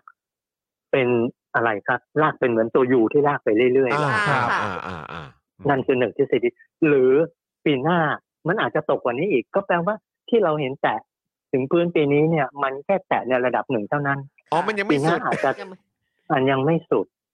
ยังไม่ถือยังไม่แตะถึงตัวพื้นน้ำพื้นของท้องน้ำ ครับผม ค่ะ เพราะฉะนั้นถ้าคิดอีกมุมหนึ่งปีหน้าจะเป็นวิกฤตของคนจนในไทย โอ้โห โอ้ ใช่ไหมครับ ครับ ของคนจนของใช้ภาษาอีกมุมหนึ่งของบรรดามิดเดิลคลาสที่ อืม บรรดาชนชั้นกลางที่วันนี้พูดแบบสังคมวิทยาคือพาร์ทที่เป็น lower middle class หรือ อื อ ม ค่ะ ชนชั้นกลางระดับล่างวันนี้ก็ลำบาก ค่ะ คือ struggling อยู่ แล้ววันนี้เนี่ยใช่ อืม ในปี 2021 ต่อเข้า 2022 UN ประเมินว่า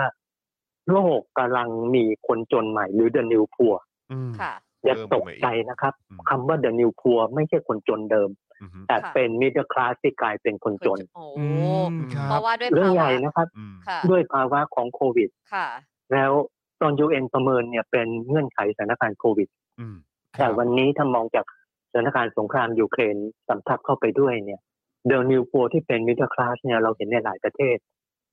คำถามแล้วประเทศไทยล่ะ อืม ค่ะ สำหรับสถานการณ์ในปีหน้าใช่ไหมครับ เรามีความหวังอย่างเดียวใช่ไหม อืม ปีหน้าความหวังคือนักท่องเที่ยวจากจีนจะมา ครับ ค่ะ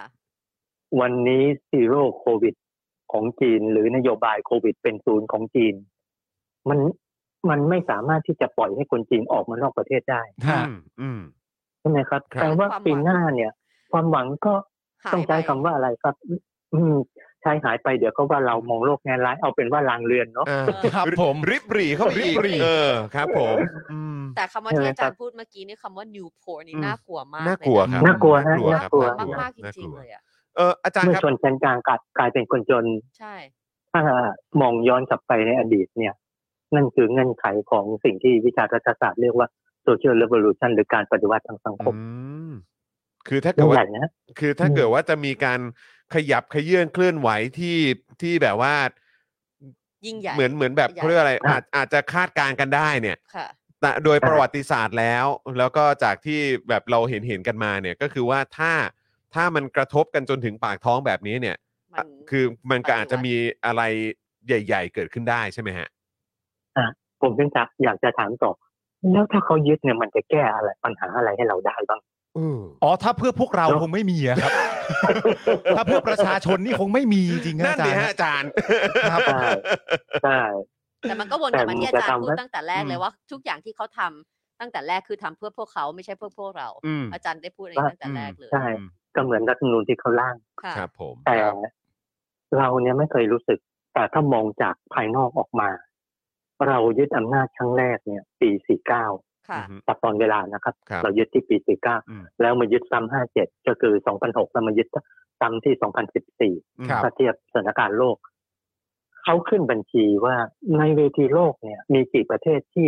ในระยะเวลาที่ไม่ถึงสิบปีเนี่ย มีรัฐประหารซ้ำสองครั้ง อืม ครับ พวกเราฟังแล้วตกใจแน่ ครับ ประเทศแรกฟิจิ ครับ โอ้ ประเทศที่สองบูกินาฟาโซ ครับผม ประเทศที่สามไทย อืม โอ้ แต่บูกินาฟาโซ ครั้งที่สองในปี 2015 เนี่ย เขาโค่นทหารในเวลาเจ็ดวัน อืม รัฐประหารครั้งที่สองถูกประชาชนโค่น ครับ ที่เราเคยเห็นย่างกุ้งออกมาเคาะช้างเคาะกระมัง อืม เคาะของจริงใหญ่ในบูกินาฟาโซนะครับ อืม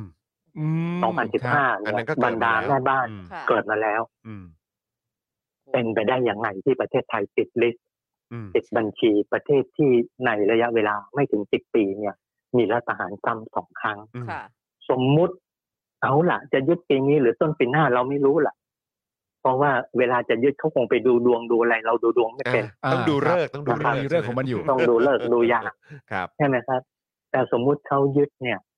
ยึดครั้งหลังที่เราเห็นคือปี 2014 ค่ะ ปีหน้า ครับ 2023 ก็ไม่ครบ 10 ปีอีก ค่ะ อืม เท่ากับในระยะเวลาไม่ถึง 10 ปีซ้อนๆกันสองครั้งเนี่ย โอ้ เราจะมีรัฐประหารถึงสามครั้งเลย ค่ะ อื้อหื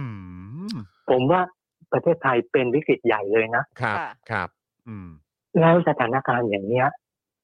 มันจะเป็นเงื่อนไขเชิงบวกไปชวนใครของมาประชุมเอเปกที่กรุงเทพอะ อื อื ม ม อืม ดียังไง ใช่ไหม ใช่ มีอะไรน่าเป็นโฮสต์เป็นเจ้าภาพ เพราะว่าใน ใช่ไหม ใน ครับ ในสแปนเกือบยี่สิบปีเนี่ยมีรัฐประหารสามครั้งนี่คือ อันนี้ น่า ต้องจะติดลิสต์อันดับหนึ่งแล้วล่ะถ้าอย่างนั้นน่ะ ใช่ ครับ อืม ถ้าสมมุติมันเกิดนะ ถ้าไม่เกิดก็โอเคละ ครับ ค่ะ แต่ ครั ว่า บ วันนี้เนี่ยข่าวรัฐประหารมันออกมาก่อนวันที่สามสิบ ครับ ข่าวรัฐประหารยังไม่ออกเลยวันที่สามสิบก็มีคำถาม อืม ค่ะ ผลการตัดสินวันที่สามสิบจะนำไปสู่วิกฤตไหม ค่ะ ครับ หรือพูดภาษาคนยุคผม ผลการตัดสินวันที่สามสิบจะเกิดสถานการณ์ตุลาอาถรรพ์ไหม ตุลาอาถรรพ์เหรอครับ แล้วเข้าตุลา ใช่ อืม เข้าเดือนตุลาอีกแล้ว ครับ ใช่ไหมครับ ค่ะ เราก็ไม่รู้ เพราะฝั่งที่เขามีอำนาจอาจจะเชื่อว่าม็อบอาจจะมา แต่ก็จุดไม่ติดหรอก อืม ครับ ก็ยืนอย่างนี้มันก็ตอบไม่ได้จนกว่า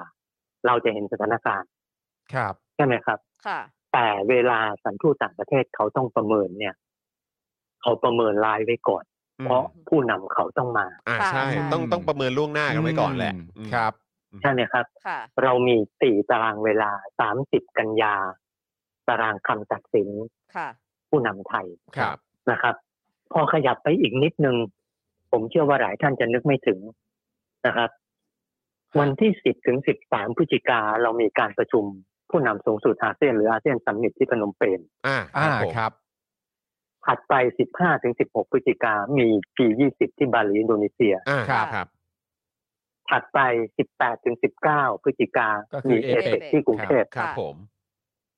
มันไม่ใช่แค่สามตารางเวลา เพราะเอาการเมืองไทยซ้อนเข้าไปเนี่ย มันมีสี่ตารางเวลาคือสามสิบกันยา อ่าอ่า ครับ ครับผม แล้วก่อนถึงสามสิบกันยาดันมีข่าวรัฐประหาร อืม ค่ะ มาช่วยเขย่าขวัญให้สถานทูตต่างประเทศต้องนั่งคิดต่อว่า ถ้าเขาต้องรายงานไปถึงทำเนียบผู้นำเขาที่บรรดาประเทศต่างๆ เนี่ยก็มีหัวข้อข่าวรายงานเรื่องข่าวลือรัฐประหารที่กรุงเทพไปด้วยนะ อืมหืม ใช่ไหมครับ แล้วถ้ามีเนี่ยตกลงใครจะมาบ้านเรา ใช่ ใครจะรู้สึกปลอดภัยมากพอที่จะ อืม ส่งผู้นำเข้ามา หรือเรากำลังเชื่อว่ารัฐประหารเป็นจุดขายของประเทศไทย โอ้ไม่นะครับ เอ่อไม่ไม่ดีกว่าครับ ไม่เอา ไม่ไม่ดีกว่า เอ ครับ อ ใช่เราไม่เอาแน่ ครับ ค่ะ ๆแต่วันเนี้ยมันนำมาสู่คำถามใหญ่ ถ้าเราจัดเอเปกเรารู้สึกเหมือนกับอะไรครับงอนงอนๆอเมริกาว่าผู้นำเขาไม่มาเนี่ยเห็นไหมผู้นำเขาขอแต่งงานหลานสาวแล้วก็ อ่า ไม่มาบ้านเรา ค ค่ะ รับ แต่ไปอินโดแทน อืม ค่ะ แล้วก็มีฝ่ายขวาบางส่วนประกาศว่าปีหน้าเอเปกก็จัดตามตัวอักษรคือตัวทีไทยแลนด์ อืม รอบหน้าเนี่ยยู i นเต็ดสเตทก็จัดที่วอชิงตันฝ่ายขวาไม่บางคนโพสต์ว่าถ้าไม่มารอบเนี้ย ปีหน้าผู้นำไทยก็ไม่ควรไป โอ้โหย ใหญ่จริงเลย ใหญ่โต เออ จริง เขาไปเอาความมั่นใจมาจากไหนครับเนี่ยเออครับ เขาเชื่อว่าจักรวาลของการเมืองโลกเนี่ย มีศูนย์กลางอยู่ที่กรุงเท พ ครับผม ครับผม ใช่ไหม ครับผม ค่ะ ผมบอกโอ้โห เขาไปดูม้วนไหนมาครับ ผมก็สงสัยเหมือนกันนะใครสอนวิชาการเมืองระหว่างประเทศให้กับฝ่ายขวาพัน อืมอืม โอ้โห ไม่ไปด้วยเหมือน ใช่ไหม กัน ครับ โอ้โห ไม่ไปหรอกนะถ้าไม่มา คือ เออ ผู้นำไทยไม่มีสิทธิ์ที่จะเล่นบทพ่อแง่แม่งอน อืม ค่ะ อืมอืม เไม่ กับ ไอยู่ใน บรรดารัฐ position อำนาจใหญ่ ค่ะ เราไม่ใช่ อืม หรือ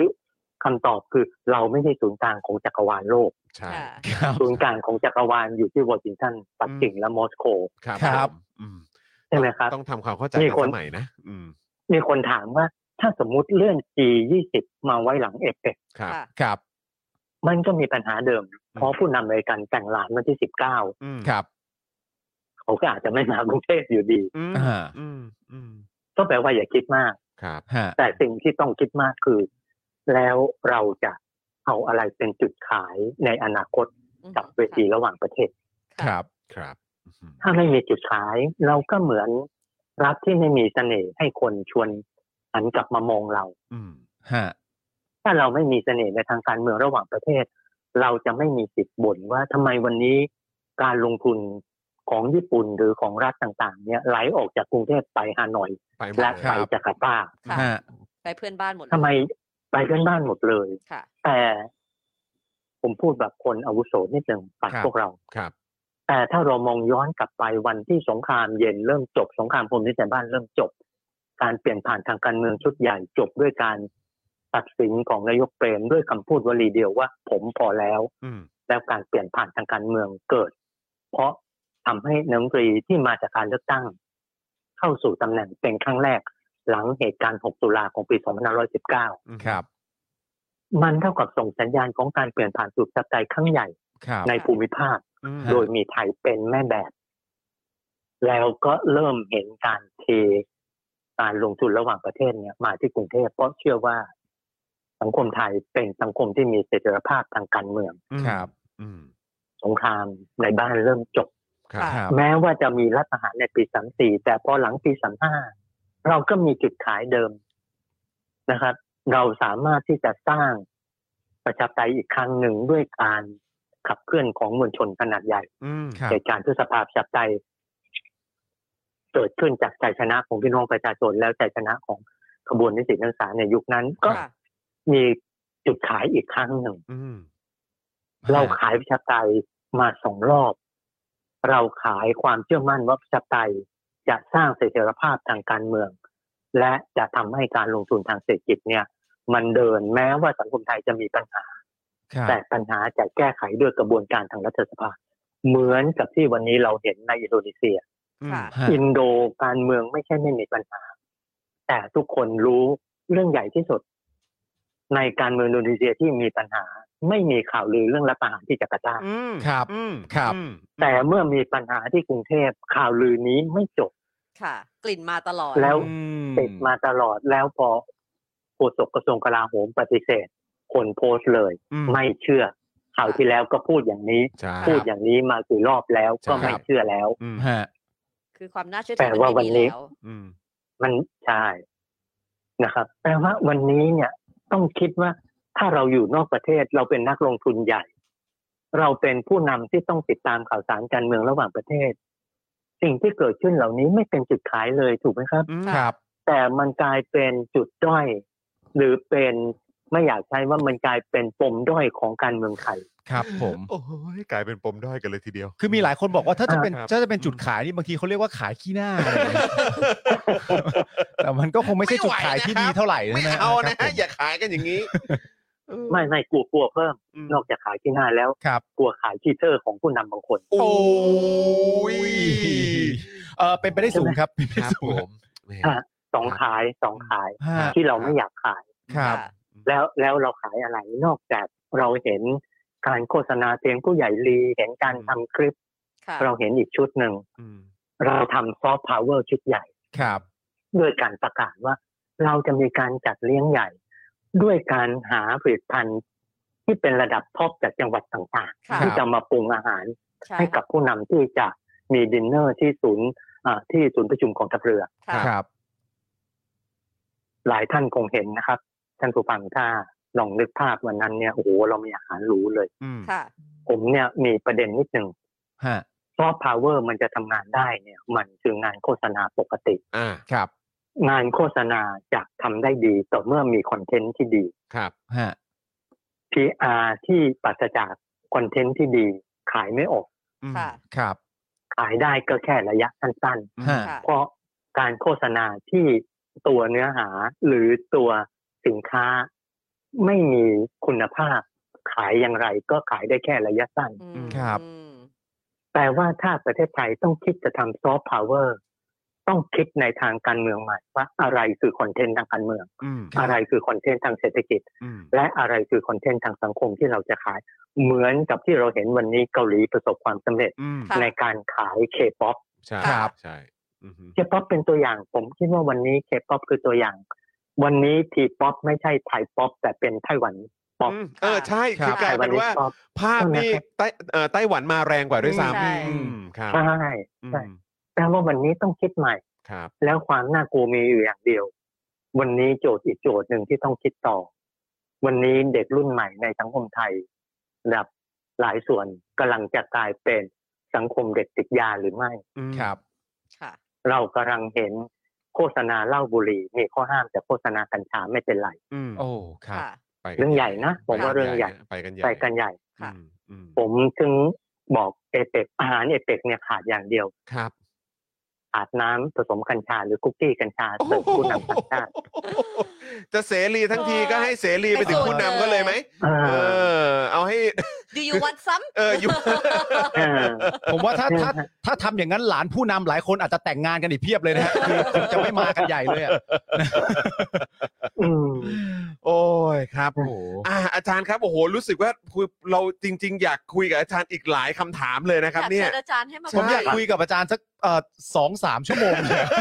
แต่ต้องเกรงใจอาจารย์ด้วย ต้อเองเกรงใจ อ นะ นะครับนะแต่ว่าโอ้โห ไม่ไม่ไม่ไม่ เออ ไม่ไม่ใช่เกรงใจผม ครับ เกรงใจท่านผู้นำ อ๋อ และ เกรงใจท่านผู้นำ ที่อยู่รอบๆ อ๋อครับผม นะมีโอกาสอะอยากเชิญอาจารย์ ใช่ ให้มา ครับ พูดคุยยาวๆแบบ ใช่ครั ยาวๆ โอ้ อ่ะ โหคือจริง ๆ คราวก่อนก็มีโอกาสได้สัมภาษณ์อาจารย์ไปนะค ครั รับ บ ครั้งนั้นก็เอาตรงๆ คือรู้สึกว่าโอ้โหเราก็ได้คุยกันยาวๆค่ะแต่ก็ยังไม่อิ่ม อ่า นะฮะวันนี้ก็เหมือนกันวันนี้เราคุยกันมาเกือบเกือบจะหนึ่งชั่วโมงนะฮะ ใช่ ใช่ เกือบ ใช่ ชั่วโมงเหร อันนี้ อ ประมาณ 45 นาที ว้าวไม่รู้สึกเลยมัน ใช่ มาก แต่คือ แป๊บเดียว แป๊บๆเมื่อคือไปไวมากเลยนะครับ ก็เลยเอ่อ ฮะ อันนี้อยากจะขอแบบเอ่ออนุญาตอาจารย์ในครั้งต่อๆไปอาจจะต้องขออนุญาตรบกวนอาจารย์อีกนะครับ ครับ ครับ นะฮะ ครั เพ บ ราะว่ายินดี อยา ยิ ก น จะ ดี แบบโอ้อยู่ใกล้ชิดอาจารย์มากเพราะว่าหลาย ๆ มุมมองนี่เป็นมุมมองที่เป็นประโยชน์กับคุณผู้ชมของเรา ใช่ มากๆเลยนะ ใช่ ค ครั รับบ ะฮะ นี่อาจารย์ครับมีคุณผู้ชมพิมพ์เข้ามาว่าอาจารย์มาหนึ่งชั่วโมงแต่ได้อะไรไปคุ้มมากเลยครับ ใช่ครับ โอ้โหขอบคุณมากขอบคุณครับ ข ข อบอบ คุ คุณ ณ ค ด้ รับ วย อาจารย์มากๆเลยนะ แล้ว ค ก็ รับ เปิดหูเปิดตาหลายเรื่อง ใช มาก่ ถูกต้อง ไม่ไม่ไม่ไม่ต้องคิดมาก คิดซะว่าแปดปีก็แวบเดียว เออแปะปีแว็บเดียวใช่ไหมครับอาจารย์ เออไม่ไม่แวบนะอาจารย์นะไม่ไม่แวบ ไม่แวบ ไม่ นะ แวบ อา เท่าไหร่ จารย์กับความความทนทุกข์ ค ท รับ รมานนี้ อืมครับผม แวบแวบแวบเดียวไงก็จึงขออยู่ต่อ อ๋อ อ๋อ ก็อยากจะบอกเขาเลยฮะ พอแล้ว อืมครับ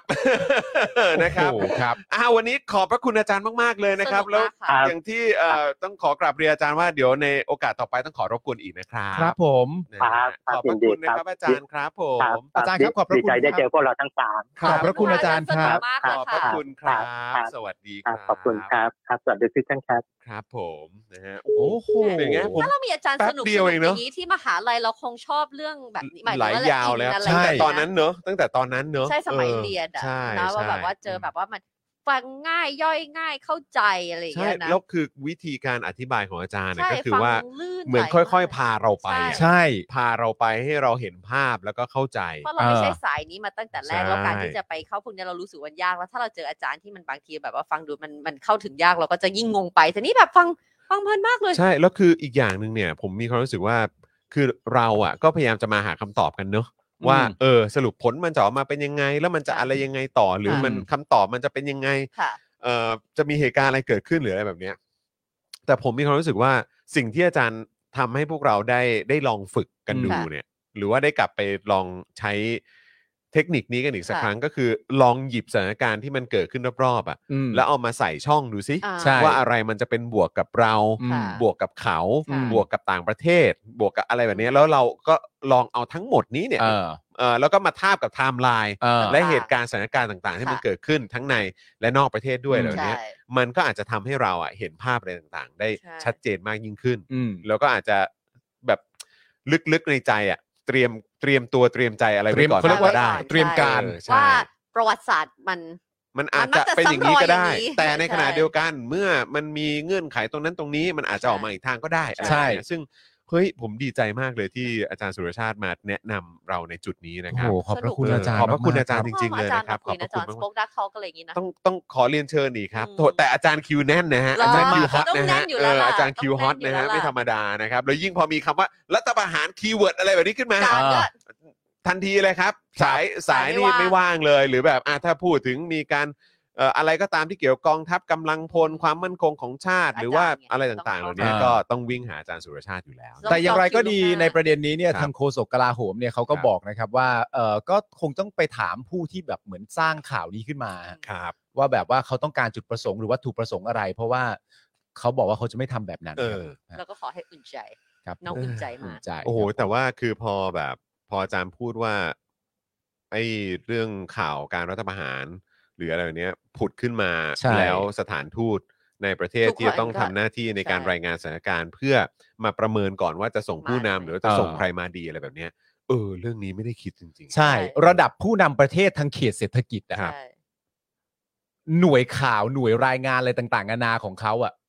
จะไม่มีเรื่องพวกนี้เข้าไปรายงานเนี่ย อืม แม่งแทบจะเป็นไปไม่ได้ ใช่ ถูกต้องค แล้ รั ว บ ก็ต้องประเมินความปลอดภัยที่เขาจะเดินทางมาหาเราไง ถูกต้องครับ ว่าถ้า ใช่ เขาต้องมาติดอยู่ตอนเกิดรัฐประหารนี้อ้าวยังไงล่ะ ใช่ใช่ถูกต้องนะครับนะฮะอ่ะ ขายขี้ ก็ จัง น่าน่าน่าติดตามแต่ที่อาจารย์บอกเรื่องเอ่อจุดขายของไทยเรา อือฮึ อืม ใช่ไหมครับ ตอนสมัยอะไรเอ่อป่าเปรมใช่ไหมบอกว่า ใช่ พอแล้ว อันนั้นก็ พอหแล้วนึ่งกับตอนปีตอนพฤษภา สามห้า ประชาธิปไตยที่อาจารย์ อืม บอกเอออันนั้นก็เป็นจุดขายที่มันเหมือนแบบเหมือนเราเหมือนเราลุกฟื้นคืนชีพขึ้นมาได้อะด้วยด้วยประชาธิปไตยเนี่ยแหละ อืม ใช่ นะครับ คือเรายังมีปัญหาแต่ รอบ คน นี้ ยั จะ ง ได้ไหม เห็นใช่ รอบนี้เราจะได้ไหม คือให้ ก็ต้ง ซอฟต์พาวเวอ ดู ร์เราเป็นซอฟต์พาวเวอร์ด้านประชาธิปไตย ใช่ ด้านเศรษฐกิจเนี่ย กันมันมันจะ มันยั่งยืนกว่า นจะยกยกระดับพวกเรากันไปทั้งสังคมอะครับ ใช่ฮะ คือคือต่างชาติเห็นแหละว่าโอเคเราเราพร้อมจะเปลี่ยนแปลงปัญหามันยังไม่หายแต่เราพร้อม อืม เปลี่ยนแปลง ใช่ ซึ่งเราหวังว่ามัน มัน ก็ เป็ จะ น เกิด นิมิต ขึ้น หมายที่ดี ใช่ เวลาเขาจะมาดีลเขาก็จะดีลกับประเทศที่เป็นประชาธิปไตยและสถานการณ์การเมืองมันนิ่งและมีเสถียรภาพ สบายใจ สบายใจ ไง นั่นแปลว่ากฎหมายในประเทศก็ไว้อกไว้ใจได้ ใช่ ก็สบายใจไง ถูกต้องก็ แล้ว มี ก มา ฎ ตรฐามหาย น ทำ ไง ตามที่ตัวกฎหมายควรจะเป็น ก็ ไม่ เมื่อ ใช่ไป เมื่อ บิดเบี้ยว ใช่เมื่อเป็นประชาธิปไตยอ่ะก็อย่างที่บอกแหละมันยกระดับในทุกมิติจริ ถู ง กต้อง ครับ ๆนะครับนะฮะอ่ะคุณผู้ชมครับโอ้โหวันนี้เอ่อปิดท้ายกันด้วยการคุยกับ ครับ อาจารย์สุรชาติ สนุกจัง นะครับ ซึ่งเจ้มจนมาก อื ๆ ม นะครับ อาจารย์อาจารย์มาแบบนิ่ม เนาะ ๆ แต่ ใช่ เข้ม ว่า ข้นนะครับ จะ ครับผม หลายดอก เหมือนเป็นแบบจะเรียกว่าอะไรเอ่อกาแฟเป็นเอ่อเป็นคาปูชิโน่แต่ว่าโอ้โหยแบบความเข้มข้นของ ของ กาแฟนั้นมัน ใช่ เข้มจริง มั ๆ นเข้ เปโซที่อยู่ มันละมุนนะ ก้เย มันละมุนนะ ละมุน แต่ว่าโอ้ เข้ โห ม แบบพอพอหมดแก้วปุ๊บเนี่ยรู้สึกแบบอื้อหือ เออ มันมันจึกจริง ๆ ครับนะฮะขอบคุณอาจารย์สุรชาติ สนุ มากๆเลยนะครับผมนะแล้วก็ขอบคุณคุณผู้ชมด้วยนะครับ ต้องขออภัยมีคำถามหลาย ๆ ท่านที่ ถามเข้ามาตอนช่วงที่อาจารย์ พูด เอ่ อยู่ อ พูด อาจ คุย จะ ด้วย กำลังแชร์ให้พวกเรา ค่ะ ฟังอยู่นะครับ แต่ว่าเอ่อในมุมที่อาจารย์กำลังนำเสนอเนี่ยรู้สึกว่ามันมันน่าสนใจ ต่อ มาก เนื่องอยู่ ครับ นะครับแล้วมันก็ต่อเนื่องอยู่ก็เลยอาจจะแบบไม่ได้หยิบขึ้นมาแทรกตรงนั้นนะครับต้องขออภัย แต่ ด้วย ตอน นะ ที่ ค จ รั อบ ห์นบอกว่าจะชั่วโมงหนึ่งแล้วตก อืม ใจมากเลยนะคือรู้ ใช่ ว่าคุยมาสักพักแล้วแหละแต่ ใช่ ไม่ได้คิดว่าจะชั่วโมงหนึ่งแล้วอะ ใช่ใช่ มัน คือคือคือด้วยด้วยความที่มันน่าตื่นเต้นแหละ ที่ได้ ใช่ ฟังในมุมที่เหมือนอาจารย์พาเราไปค้นให้มันลึกลงอี ใช่ กนิด แล้ว นึ เห็น ง ภาพต่างๆ ใช่หรือว่าอาจจะพาเราถอยออกมาแล้วดูภาพกว้างอีกนิดนึง ใช่ อะไรแบบเนี้ย อืม ผมก็เลยรู้สึกว่าเฮ้ยโอ้โห มัน นี่ ดี กำลัง จัง ดีมันกำลัง นะ ไหลลื่น เธอเข้าใจว่าผ่านไปเท่าไหร่แล้ว ทำไมอะ เธอเธอนึกว่ามันไม่ถึง เพราะมัน ห ไว นึ่ง ใช่ไหม มั มัน นดู ก็ ไว แค่แบบรู้สึก ไม่ ว่าแบบ เล่นเล่นไปทาง 59 นาทีสิ เล่นไปทางนั้นสิ ชอบมาปูแล้วก็จนก็ฆ่าตายเพราะว่าฉันก็ไม่เก่งเรื่องพวกนี้ก็ไม่ได้เป็นคนตลก ไม่นึกเลยว่า ด้ป็ ไม่นึกเลยต ป๊ อนจอนพูดมาตกใจมาก ไม่นึกเลยว่าหนึ่งชั่วโมงนึกว่าผ่านไปแค่ 59 นาที อะไรอย่างเงี้ยเล่นเอาไปเล่น อป ไป เปอร์ ทาง เอา นั้ ใหม่ นสิเอาใหม่ห้าสี่สามสองใหม่ เอ้ยเธอไม่คิดว่าหนึ่งชั่วโมงแล้วเธอคิดว่าเวลามันผ่านมานานเท่าไหร่ ห้าสิบเก้านาที โอ้ยสองทีให้สองทีเลย ไม่อยากเชื่อเลย เออให้สอง ไม่อยาก ที เล อ ย ว่าก็อย่างเงี้ยชอบปูให้แล้วพอไม่รู้ว่าต้องตบมุกยังไงก็ว่า แต่มันก็น่ารักตรงนี้ไง รักจอนโดนว่าตลอดทุกวัน ให้สอง เขาเรียกทีเล ว่า ย โดนว่าทุกวันว่าทำไมเธอไม่ตอบอย่างนี้ เอาก็ไม่ น่ารักในความใสบริสุทธิ์ คุณเวเจบอกไม่เตรียมมันก่อนไม่ต้องเตรียมครับ คุณ เออ ไทนี่เขาทันทุกมุก ครับ ไม่ ผ มี ม ไม่เคย ผม ทันสักมุก คุณคุณมิสซิสตานีแบบเอ่ออุตส่าห์โยน เออ อุตส่าห์โยน ก็ไม่ใช่ทางนี้ เออนะ ยอดค ช รับ อบอย่างเงี้ย อ้าวโอเค คุณผู้ชมนะครับ เดี๋ยวเอ่ออัปเดตด้วยนะครับ ว่าเดี๋ยววันพรุ่งนี้เช้าเนี่ยมีเจาะข่าวตื้น ว้าว นะครับ ก็เดี๋ยวเตรียมตัวติดตามตอนใหม่ได้เลย ครับ นะครับ และใครยังไม่ได้ดูถกถามหรือว่า Spoke Dark Talk นะครับ ก็ฝากคุณผู้ชมนะครับ ติดตามกันด้วย ถ้าดูแล้วติดใจเอ่อถูกใจนะครับ หรือว่าประทับใจ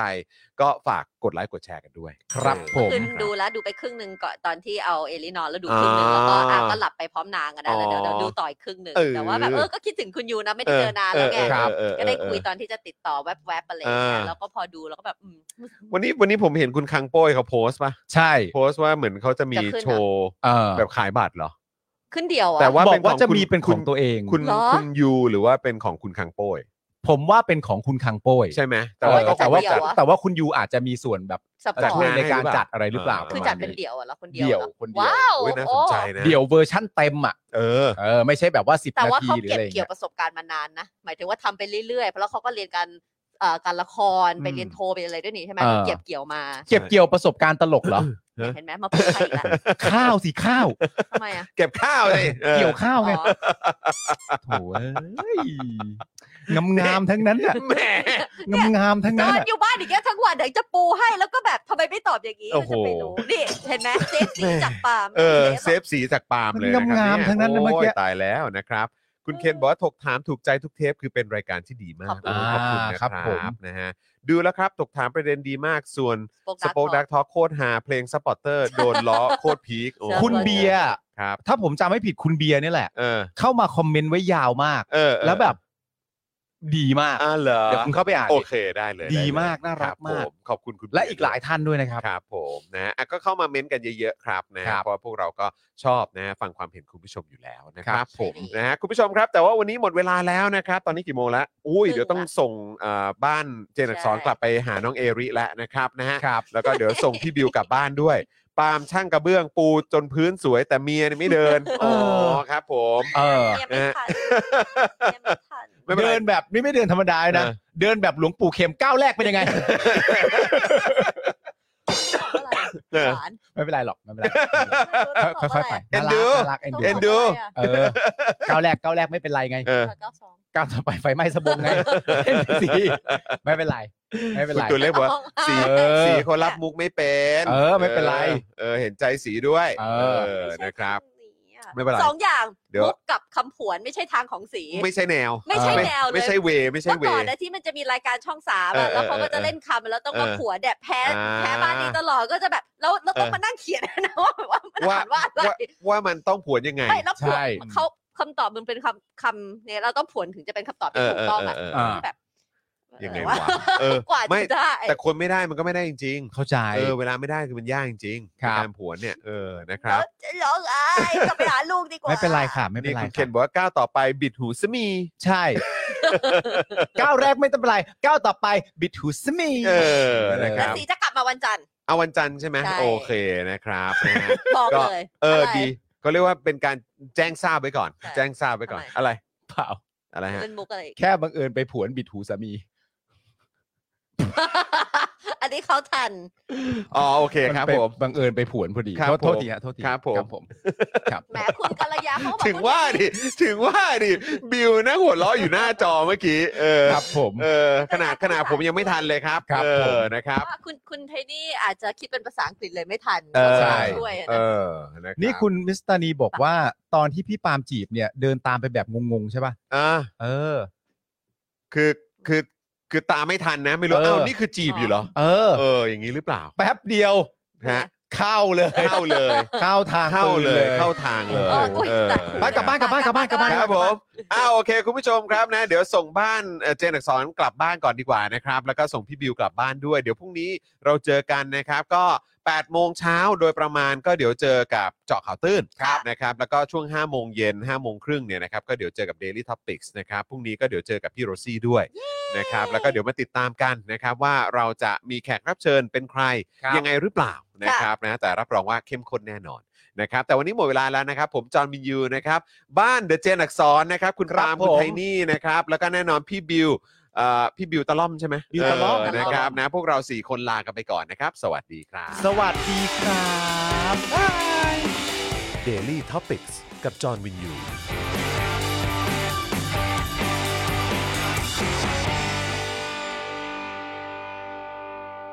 ซัพพอร์เตอร์ซัพพอร์เตอร์พวกเราอยากได้ซัพพอร์เตอร์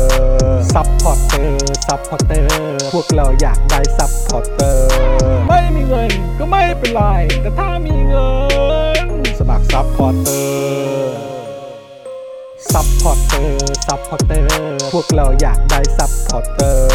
ซัพพอร์เตอร์ซัพพอร์เตอร์พวกเราอยากได้ซัพพอร์เตอร์กดง่ายๆ แค่กด จอยด้านล่าง หรือว่ากด subscribe ไปด้วยสมัครกันหน่อย ซัพพอร์เตอร์ ซัพพอร์เตอร์ พวกเราอยากได้ซัพพอร์เตอร์ ซัพพอร์เตอร์ ซัพพอร์เตอร์ พวกเราอยากได้ซัพพอร์เตอร์ ซัพพอร์เตอร์ ซัพพอร์เตอร์ พวกเราอยากได้ซัพพอร์เตอร์ ซัพพอร์เตอร์ ซัพพอร์เตอร์ พวกเราอยากได้ซัพพอร์เตอร์ ซัพพอร์เตอร์ Membership สมัครซัพพอร์เตอร์